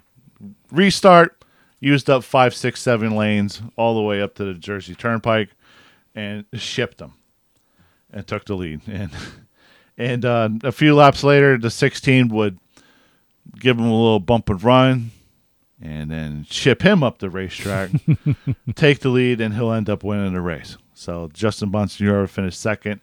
Number 20 car of Eddie McCarthy had a career best of third. That was the 20th win for Silk, and his third this year. Very nice. And they both said it was just good hard racing, throwing haymakers at each other. Entertaining as fuck to watch. Hey, Guys but at missed a least, good one. At least Bonsignore didn't lose it on the restart by taking the top. Nope, nope. I just think he lost to the he the 16 had just a little bit of a better car at the end. That was about it, but it was a good race. Yeah. Sounds like it. Yeah, the 16 extended his points lead. That's all I know. Yeah, I should really start taking advantage of actually watching these races since I do have a Flow account and they are still on Flow. Hey, and my Tour is frickin- local, so Like I don't know why I don't get enough time to watch them. I just am so busy that I have to pare the show down. And the tour is worthy of talking of. Trust me, it is. I just ah, it just keeps falling by the wayside for some reason. Yeah, I, I didn't even know there was a tour race. I was so out of it. Like, you take a vacation like that, you think it's going to be relaxing. Mm-hmm. Saturday, I literally sat on the couch until two o'clock, and I was just like, I am so exhausted from relaxing. all that Oh. sunshine takes a. It does drain you. It sucks the life out of you. I I completely forgot that anything was going on. I didn't know there was a truck race. I missed that. I didn't know Yeah. there was a tour race. I missed that. Like I was out of it, dude. I definitely missed the truck and Xfinity race, but I had to go back and rewatch those for the national segment. Uh, one thing I actually did watch, I watched Thursday night. I watched Thunder Road. What a great racetrack, man! I just wanted to mention because that was cool. I think the ACT and their partners. I think it's like four tracks and the American Canadian Tour itself.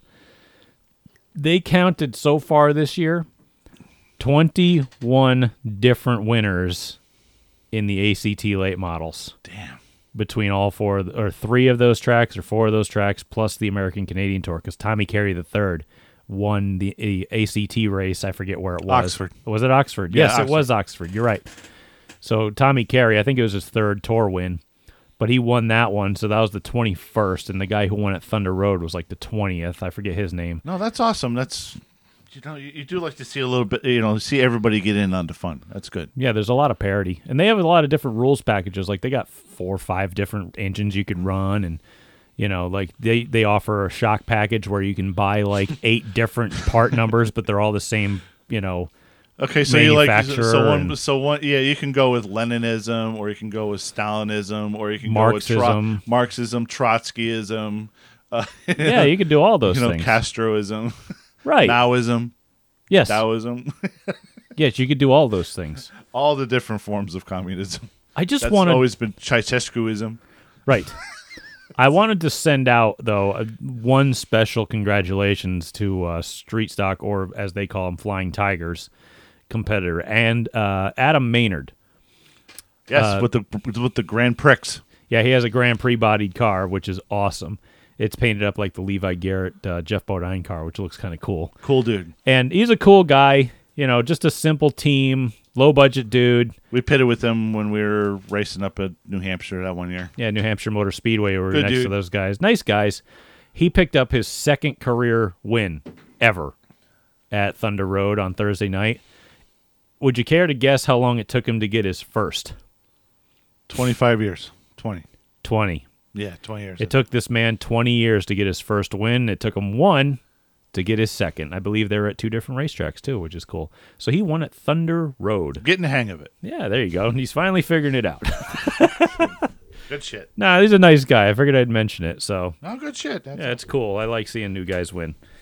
All right. So anyway, where were we? Do we have any more in the local stuff? I don't even remember. I mean, that's the end of local stuff. I think you have to go into national, Brent. All right. Because the truck race, I actually kind of caught up on this one by watching it because I record all the races on my YouTube TV account. So I can literally go back and rewatch everything that happened and then just hit the button on my Fire Stick and fast forward through all the commercials. So I can just watch a race in an hour, hour and a half, which is really nice. Uh, instead of watching like the 15 minute um, review or whatever you want to call it on um, on YouTube or something. Uh, so it is a little bit better. But the trucks were at Mid Ohio with the ARCA series. I think they were running a doubleheader or something like that. Um, the race started about an hour late because of heavy rain. Like they tried to get it started, uh, and it, the mist was so bad they had to pull the thing in. Like they said, nope, these guys still can't see, even with wipers and lights and all this stuff. It's so bad they can't see. So I think they had a yellow like a not even a, a full lap into it. I think they made it three turns and they threw the yellow back out.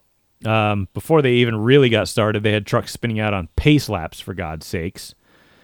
Let's see. With the rain out, uh, by lap six, I counted twelve spins throughout the field. by lap six, a dozen spins. Uh, it was actually pretty awful viewing. I didn't watch the truck race at all, so this is all new to me. Yeah, it was pretty awful as you watched guys literally just try not to spin out at half speed in the rain. Did they have slicks? Did they change them over? No, they had rain tires, They still. just spinning out Well, you know that bed of the truck is empty unless you put a load of gravel in it. I mean, it's still a race car underneath. You can move lead around. to be fair. Uh, lap eight. Finally, a cord of wood in the back of them fuckers. They'll get some traction. Finally, on lap eight, a real caution would come out when Tanner Gray spun off into the gravel trap and got stuck. Lap 18, two more trucks would spin off into a gravel trap, and a full course caution would end stage one. The sun came out, though, under the stage end, and tire strategy would catch a lot of guys out because it got sunny like immediately. I was like, oh boy, this is going to change a lot of stuff. So guys were on, some guys were still on rain tires and the track was almost dry. So I'm like, oh, you guys are screwed. But a lot of guys had changed over to slicks. But it didn't seem to matter. Lawless Alan spun through a gravel trap and then uh, instead of, you know, backing up because he'd gone through it, he just put the thing in first and then drove back into it and got stuck. Uh, He does pretty good for special needs. Uh, even with the track dry, they were still all over the place and spinning out everywhere. Uh, teammates, we saw this before, but teammates Ty Majeski and Ben Rhodes made contact when Rhodes chopped Majeski into one of the left-handers, sending them both off while racing in second and third. There were so many cautions by this point for trucks beached in the sand and guys spinning out and getting stuck. I literally stopped counting and stopped writing notes. Like it takes a lot for me to just have it with a race and just give up. but this race I did. At the end though, They Cor- spend more time in the beach than David Hasselhoff. Oh, shooter. boo. Oh, shooter. That's uh, Happy Gilmore. I think so. pieces of shit like you for breakfast. You eat pieces of shit for breakfast. Uh, anyway, by the end of it, Corey Heim started up front, had one minor issue, but rebounded and led uh, led the rest of the way for the win. I think it was his second of the year. So that was uh, not a great road course race when they usually put on halfway decent shows. All right, all right, we got to talk about Atlanta because um, I'm seemingly in the minority on Atlanta. Uh, thankfully, this race was more like a super speedway. I'm talking about Xfinity. So there wasn't a rash of cars spinning into the gravel because there was a little rain or they don't know how to race on a road course. So luckily, this wasn't that. We'll get into it. We'll get into the cup race and why I think everybody who liked it was uh, out of their minds. Lap 28. Let's move forward in this Xfinity race. Parker Kligerman lost a left rear tire and would spin, resulting in a yellow. Uh, personally, I think this track will race better when we get a little age in it, uh, or it'll just be a top lane only track where you're unable to pass on the bottom, like it is right now. No, it'll get better if we ever put horsepower to it. We'll see. Which I'm not holding my breath. Right. Lap 52, John Hunter Nemechek slid up the racetrack because he was having some handling issues or something. He slid up into Parker Retzlaff, who got knocked in the left rear, slid bad sideways, but he saved it. NASCAR didn't seemingly expect him to save it, and they made they threw a yellow for a sideways car. That's happened a few times though. They didn't expect him to save it, and he did. That that happens every now and then. They don't expect a uh, driver to save it, and then they hit the button. It's not unheard of, but yeah. I kind of didn't expect him to save it either. Let's be fair. I mean, at that sometimes the guy's sideways long enough. So, all right, just throw it. Yeah, but he saved it. All right, where were we? Oh, I had to ask this question: Is it me, or are these guys not taking any shit from Ty Gibbs anymore?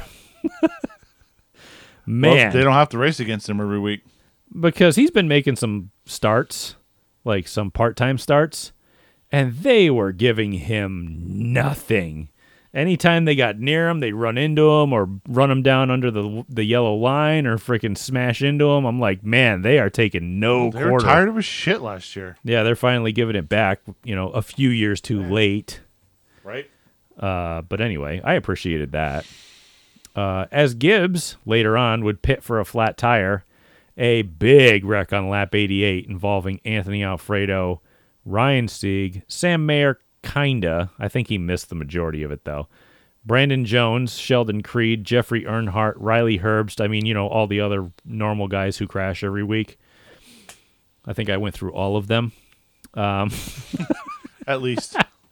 Well, let's see. I got Sieg, Brandon Jones, Anthony Alfredo, Sheldon Creed, Jeffrey Earnhardt, Riley Herbst. Yeah, that's pretty much all of them.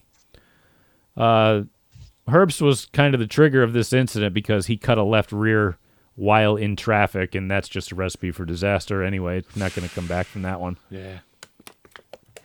Not technically his fault, I guess, but uh, shit happens. Let's see. The race for the lead at, well, it was awful. Anytime somebody. yes, it's awful. Anytime, think about it. Anytime somebody would make a move to the bottom, the top lane would just close up and get rid of them. Yep, they would just yeah, they would just swallow them up. Yep. Three to go. Parker Chase would spin off of turn four, but drove it down pit road, so the boring race for the lead would continue. Uh, then the guy who was actually trying to pass for the lead, Austin Hill, would go around f- uh, from the fourth spot because he got spit back that far, and that would bring out a yellow. Uh, yeah, he was like the only car attempting to make moves and trying to pass, and every single time he would shoot to the bottom, he would get next to the leader, and then since he didn't have help, he went straight backwards, and then build another run, get up next to the leader, and then go straight backwards because that's needed how it works. they needed help. I'm just going to say this now before the cup race because it's on my mind and Jesse brings it up. I am not going to call a race good when you are required to have help in order to pass people. I've been saying this since 1988. You can't pass at these super speedway type races without help. If you can pass on your own, that's a good race. Okay? But when you need help, that's boring because you're like, wow, we're seeing a pass for elite. No, we're not. He's trying again. Nope. Oh well. Darn. But I'll solidify that statement by saying this. Uh, let's see. Justin Haley would lose the lead in overtime to John Hunter Nemechek because every car behind him ran out of gas, and therefore he what? Lost all of his help. So help. John Hunter Nemechek would drive away because he had help. But since he took the top lane He had help. Through three laps in that overtime finish, or two laps, or however many it is, absolutely nobody made a move for the lead. Not one car. It was first, second, third, come around for the white, first, second, third, and finish. No challenge for the lead whatsoever. You know what's funny is that restrictor plate races. I'm going to bring a, a movie reference into it if I may. Go ahead. Well, you see, restrictor plate races are like the Hollywood classic High Noon, We should call them super speedway races because they don't. which is considered a classic. It's a classic Gary Cooper Western, Mm-hmm. uh, 1952, where a town marshal who feels like he he's struck between fighting alone or begging for help a gang of killers and, and, and as opposed you know so he has to run around town and shit and try to beg people for help and no one will help him and that's and he's like oh no i gotta face this gang of killers alone as an outlaw and blah blah blah. I can't get people to help. Where real where um Howard Hawks and John Wayne were so pissed off at that movie they made the movie Rio Bravo in 1959 Which is a lot more badass. because because he said, "Fuck it, we don't need help. What is this bullshit?" what is this? This is shit. John Wayne had enough charisma to gather a few people to come help him, which was Dean Martin and Ricky Nelson, and they went out there and you know what? They faced a gang of killers, and they got shit done. Mm-hmm. Only John Wayne could do. That's what I think it is. That's what I think. Restrict restrictor play racing is cowardly high noon. Everything else is Rio Bravo, which is ma- which is macho and badass. Did uh, Shane Van Gisbergen need aero help to make passes at Chicago? No. No, he didn't.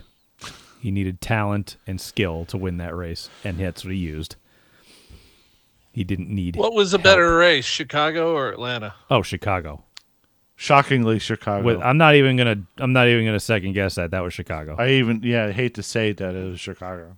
I'll eat crow all day on it. I don't give a shit as long as it was good. I don't care.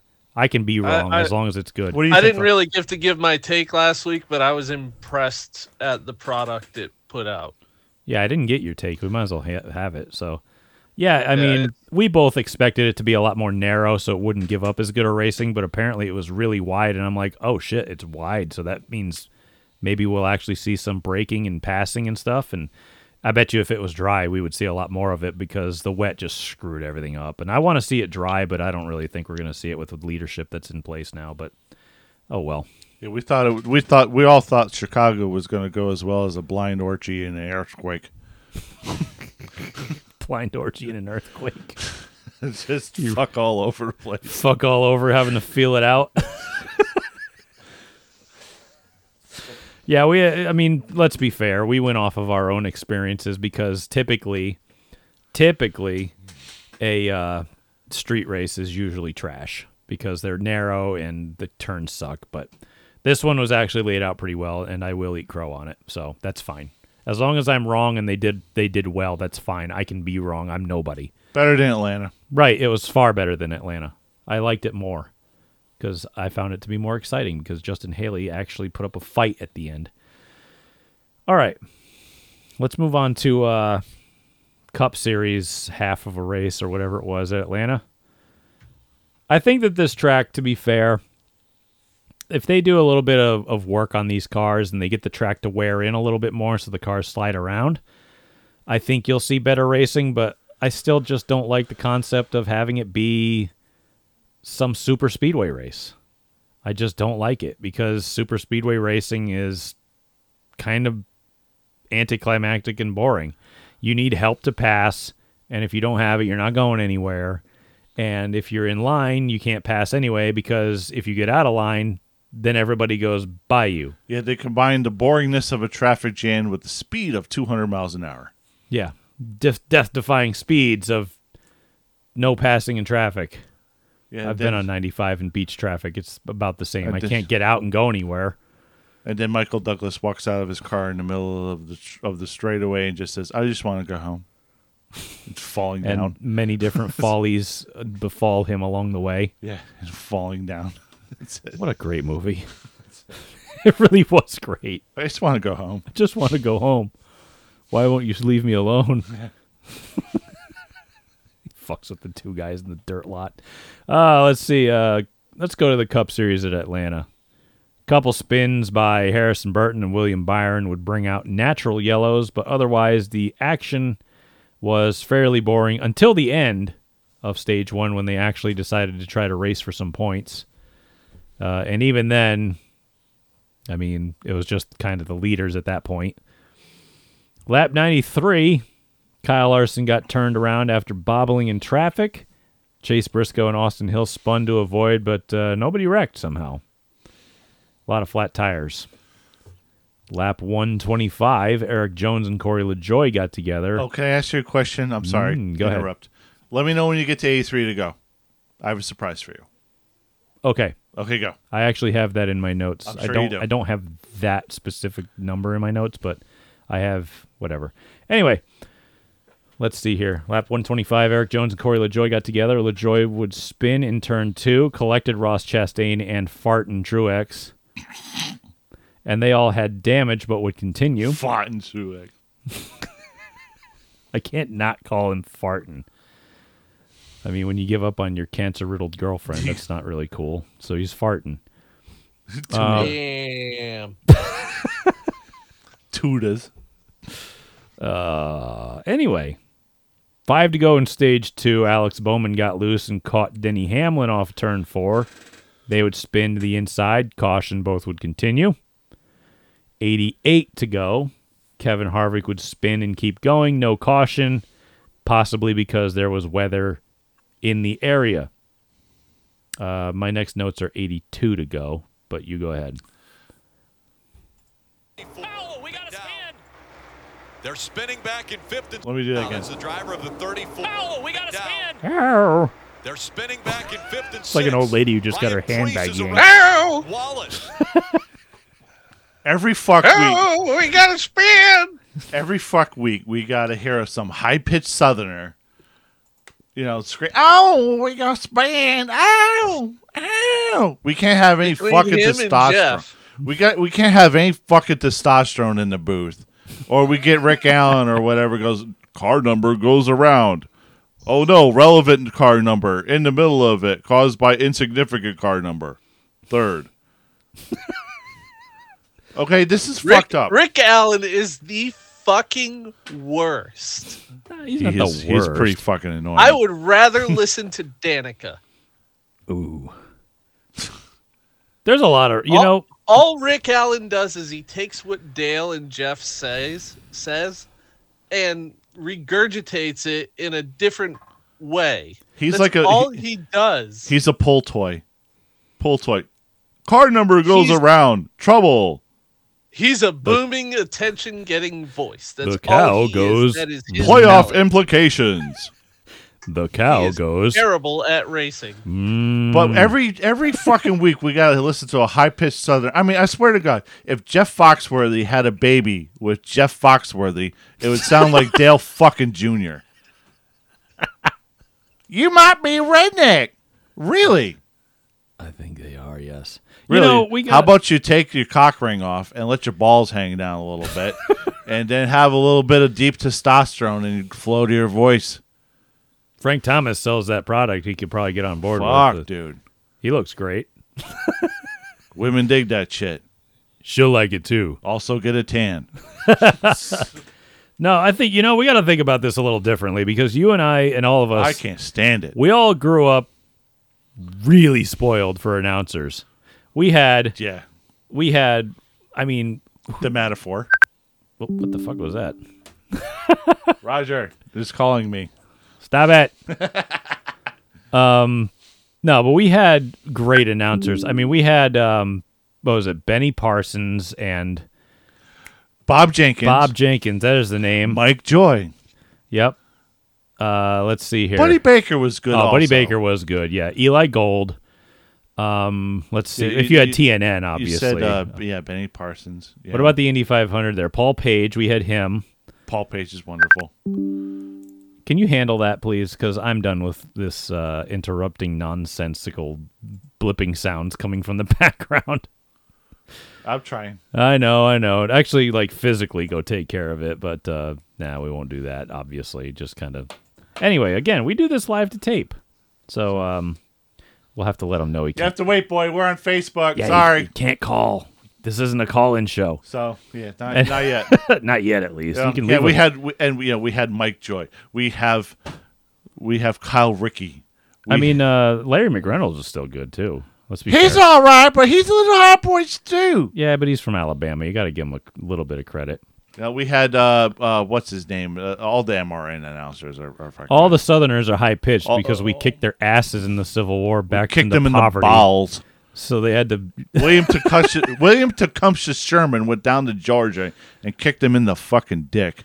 Yeah, that's, That's why they haven't. It's all genetic now. You have to wait for that shit to come No, back. yeah, no, we you, we have good MRN announcers, good PRN announcers, but you know everybody wants a driver's take, and the drivers are fucking retarded. By the way, why do you think this show sucks? Um, because we're all drivers and we have nothing good to fucking say. Oh, by the way, I forgot a name. We we had Barney Hall as well. Barney Hall's a goddamn legend, and Yeah. Ken Squier too. Oh yes, we had him too. Yes. Uh, Chris Economaki, kind of a dinosaur, Yeah, but he was still good. but he was good at his job. yeah. Loved him. So, like I said, we grew up really spoiled for announcers. Now they're more TV personalities than they are because a lot of these guys, when they went to TV, came from radio. Yeah. And in order to call a race accurately, you had to be on radio because those guys do a phenomenal job. Even today, they still do a phenomenal job. Like, I'd rather listen to the race on the radio, especially MRN, before I watch it on TV. Actually, I'll put the race on TV and listen on MRN. 34 down. No, I'm good on that. Thank you. I can't do it, bro. The old, he sounds like I said. He sounds like an old lady who just got his purse snatched. How hand me, you young man, unhand me. Is that how you treat an old lady? These kids nowadays, their respect. By the way, the spin that he's referencing was 82 to go or 83 or whatever the hell it was. Thanks for getting us back on the track, Brent. I Uh, appreciate it. When Ryan Preece, who was having a good run in the top 10, uh, had an accordion happen right around him and got caught in the checkup, turned by Ricky Stenhouse because obviously you get further back in the accordion, they're going to slow down less and less. Yep. So Stenhouse was that guy. And that just happens. He collected Bubble Wallace. They spun and uh, somehow didn't get hit by anybody else, even though they were like mid pack, mid corner. So yeah, Ryan had a nice run, just completely wasted. So that sucks. Yeah. Wow, Chris Buescher barely made it through that one. Yeah, everybody did a good job avoiding accidents. Yeah, it's phenomenal job by everybody to miss Even that. though everybody's hammered on the floor. And that would pretty much end the race. Uh, because with 75 to go, NASCAR had played it conservative after the yellow because there was a lot of rain in the area. And as soon as it became noticeable, like the rain falling, they brought cars down pit road. And at 10 p.m., they called the race official, declaring William Byron the winner. That upset a lot of people that were willing to sit there and watch it until 2 Well- 3 in the morning because apparently they had a window. But it's like, Well, the- Yeah, but you know, the the viewers Hendrick- are all the gone by Hendrick, then. Uh, conspiracy people. oh well, yeah, you gotta you gotta deal with them now. They fed them. Mm-hmm. And they ate. a lot of people were like, "Why did NASCAR wait so long?" And it's like, aren't you the same people who bitched at the time that they all went off into turn three at Daytona and freaking wrecked because it was raining and nobody did anything about it? Yeah. This time they actually did something about it, made sure they didn't wreck a bunch of cars, and brought them to pit road because they knew it was close and they were like, "Look, we might have to wait this one out just to be safe," and they did, and they did the right thing. And if it was the end of the race, they would have had three green white checkers and made sure that they wiped the whole rest of the field out organically. But that's beside the point. Um, by the way, this race got. Oh, but uh, I think I forgot to mention. Did I mention Erik Jones was the winner? Yeah, I did. It's like his fourth win of the year, whatever. But they had 75 laps to go, whatever. At least they didn't call it before halfway like they did in the Xfinity race. Uh, the Jeff Gluck poll. Why don't we go do that? It was 87.2% yes that it was a good race, 12.8% no. I can see why people thought it was a good race. Uh, the, the, the asphalt's starting to wear in a little bit. It's starting to get cars to slide around. That's good. That's what we need. We need cars to slide around. Um, we need cars to lift because then you'll gain separation and then you'll actually have good racing instead of it being full throttle and hope for the best, which is exactly what they did with this. Um, I personally still don't think we're there yet. I still don't think it was really that great of a race uh, because you still require, not need, require help. Help. You require help from someone else in order to make passes. Did you see Brad Keselowski trying to pass for the lead by himself? Did it work? No. When he finally got help, he passed for the lead. But when he didn't, he didn't. You still require help. I still like organic racing better when you can build runs and actually use your talents to pass other cars instead of just being hammered down, turn the wheel, and hope to God somebody's behind you so that you can pass somebody. I just don't consider that to be good racing. Was it ex- this this poll needs to be renamed. It needs to be renamed was this an exciting race? Because this isn't good by my stretch, but for some people I can see why they would consider it to be exciting except for the fact that you don't see cars passing. I don't know. I'm just disillusioned with the whole thing, and I'm thinking about walking away. I like that they're trying things. I mean, yeah, we kind of shit on them for the road or the street course thing, but again, that was they're kind of one and zero, but that could change if they go to a different place. You know what I mean? Like, what if they went to Manhattan? That would not be great. Not happening. That wouldn't. You never. can't. You, can't do Manhattan. Number one, it's not going to happen. Number two, I don't think it would be as good. You know what I mean? I It- really it'd be a logistical think- nightmare. You can't do it. You can't do it in Boston either because it's been under construction since 1750. and all the streets there are all fucked up anyway. So, yeah, go down Yawkey Way and tell me that street ain't fucked up and narrow. Anyway, um, I would like to see stadium trucks in San Francisco. stadium trucks are the only. You know what? You know what? the those really high, those stair looking fucking streets. You know with the with the sharp drop off. Oh yeah, like really like with tall like streets. the bullet chase or something. yeah, recreate the bullet chase scene and let's make that a road you know? course. yeah. Yeah, stadium super That'd be fun. trucks. But they run over heroin needles and pop their tires. That, well, no, they got really thick rubber on those tires, so they might be able to do it. well, But crackheads might pop the tires. Stadium super trucks are the only race cars, racing series, whatever the case is, that can do any street course and make it fun. Yes. They're the best racing series ever. Bottom line. probably. I love them because they don't have they don't need speed, they don't need aero, and they put on phenomenal racing. And if the race kind of strings out, well, fuck it, we're throwing a caution at halfway anyway to you know bring the field back together. Done. Have fun again. All right. Does anybody have any final thoughts to add? Because I don't have anything else. Maybe about the Atlanta race. Maybe about anything else that I didn't kind of let you interject on, or Phil's on mute. I don't have anything. There he is. I've been exporting video. really? yeah. Ex- I've got a camera system uh, in New Jersey that the police have contacted us. They need some help. Oh, so you're working. oh, okay. So there's a dead Yes. body at whatever this minute and second is on this So- camera. so you're working right now. You're you're working. I'm working and podcasting. I figured he was a little extra quiet because he was probably doing something. Yeah, no, sometimes this is my life lately. Well, I you did did this just uh, take a week off. six. I did this at 6:45 a.m. the other day, floating at the sandbar about a mile and a half off the shore of Islamorada, watching the sunrise. and I just laughed. I was like, "What the fuck is going on?" What am I doing with my life? I could do that on my pontoon boat when I finally get it. Then I can uh, tether my laptop to my phone. But I don't work on a computer. I hold a steering wheel and throw things out the window for a living. All right. You're probably smarter. No. no, I'm not. You get air conditioning and I don't. All right, anyway. Jesse, any more final thoughts? Negative. Any last little minute things to do? All right. Cool. We're right on two hours anyway, so let's wrap it up. You can find this podcast on every major podcasting platform. You can find us on Instagram at Making Laps Podcast, Facebook.com slash Making Laps Podcast. Send us some feedback, won't you, to anchor.fm slash Making Laps if you want to hear, uh, hear your own voice on the show. Or you can write to us over at Making Laps Podcast at gmail.com. You can find me over on Instagram and Twitter at Brent Gleason01. You can find me on YouTube at youtube.com slash Brent Gleason. I dropped the old 01 for that one, so it's even more simple. You can find Phil at At PJX Racing on Facebook, Instagram, Twitter, and YouTube.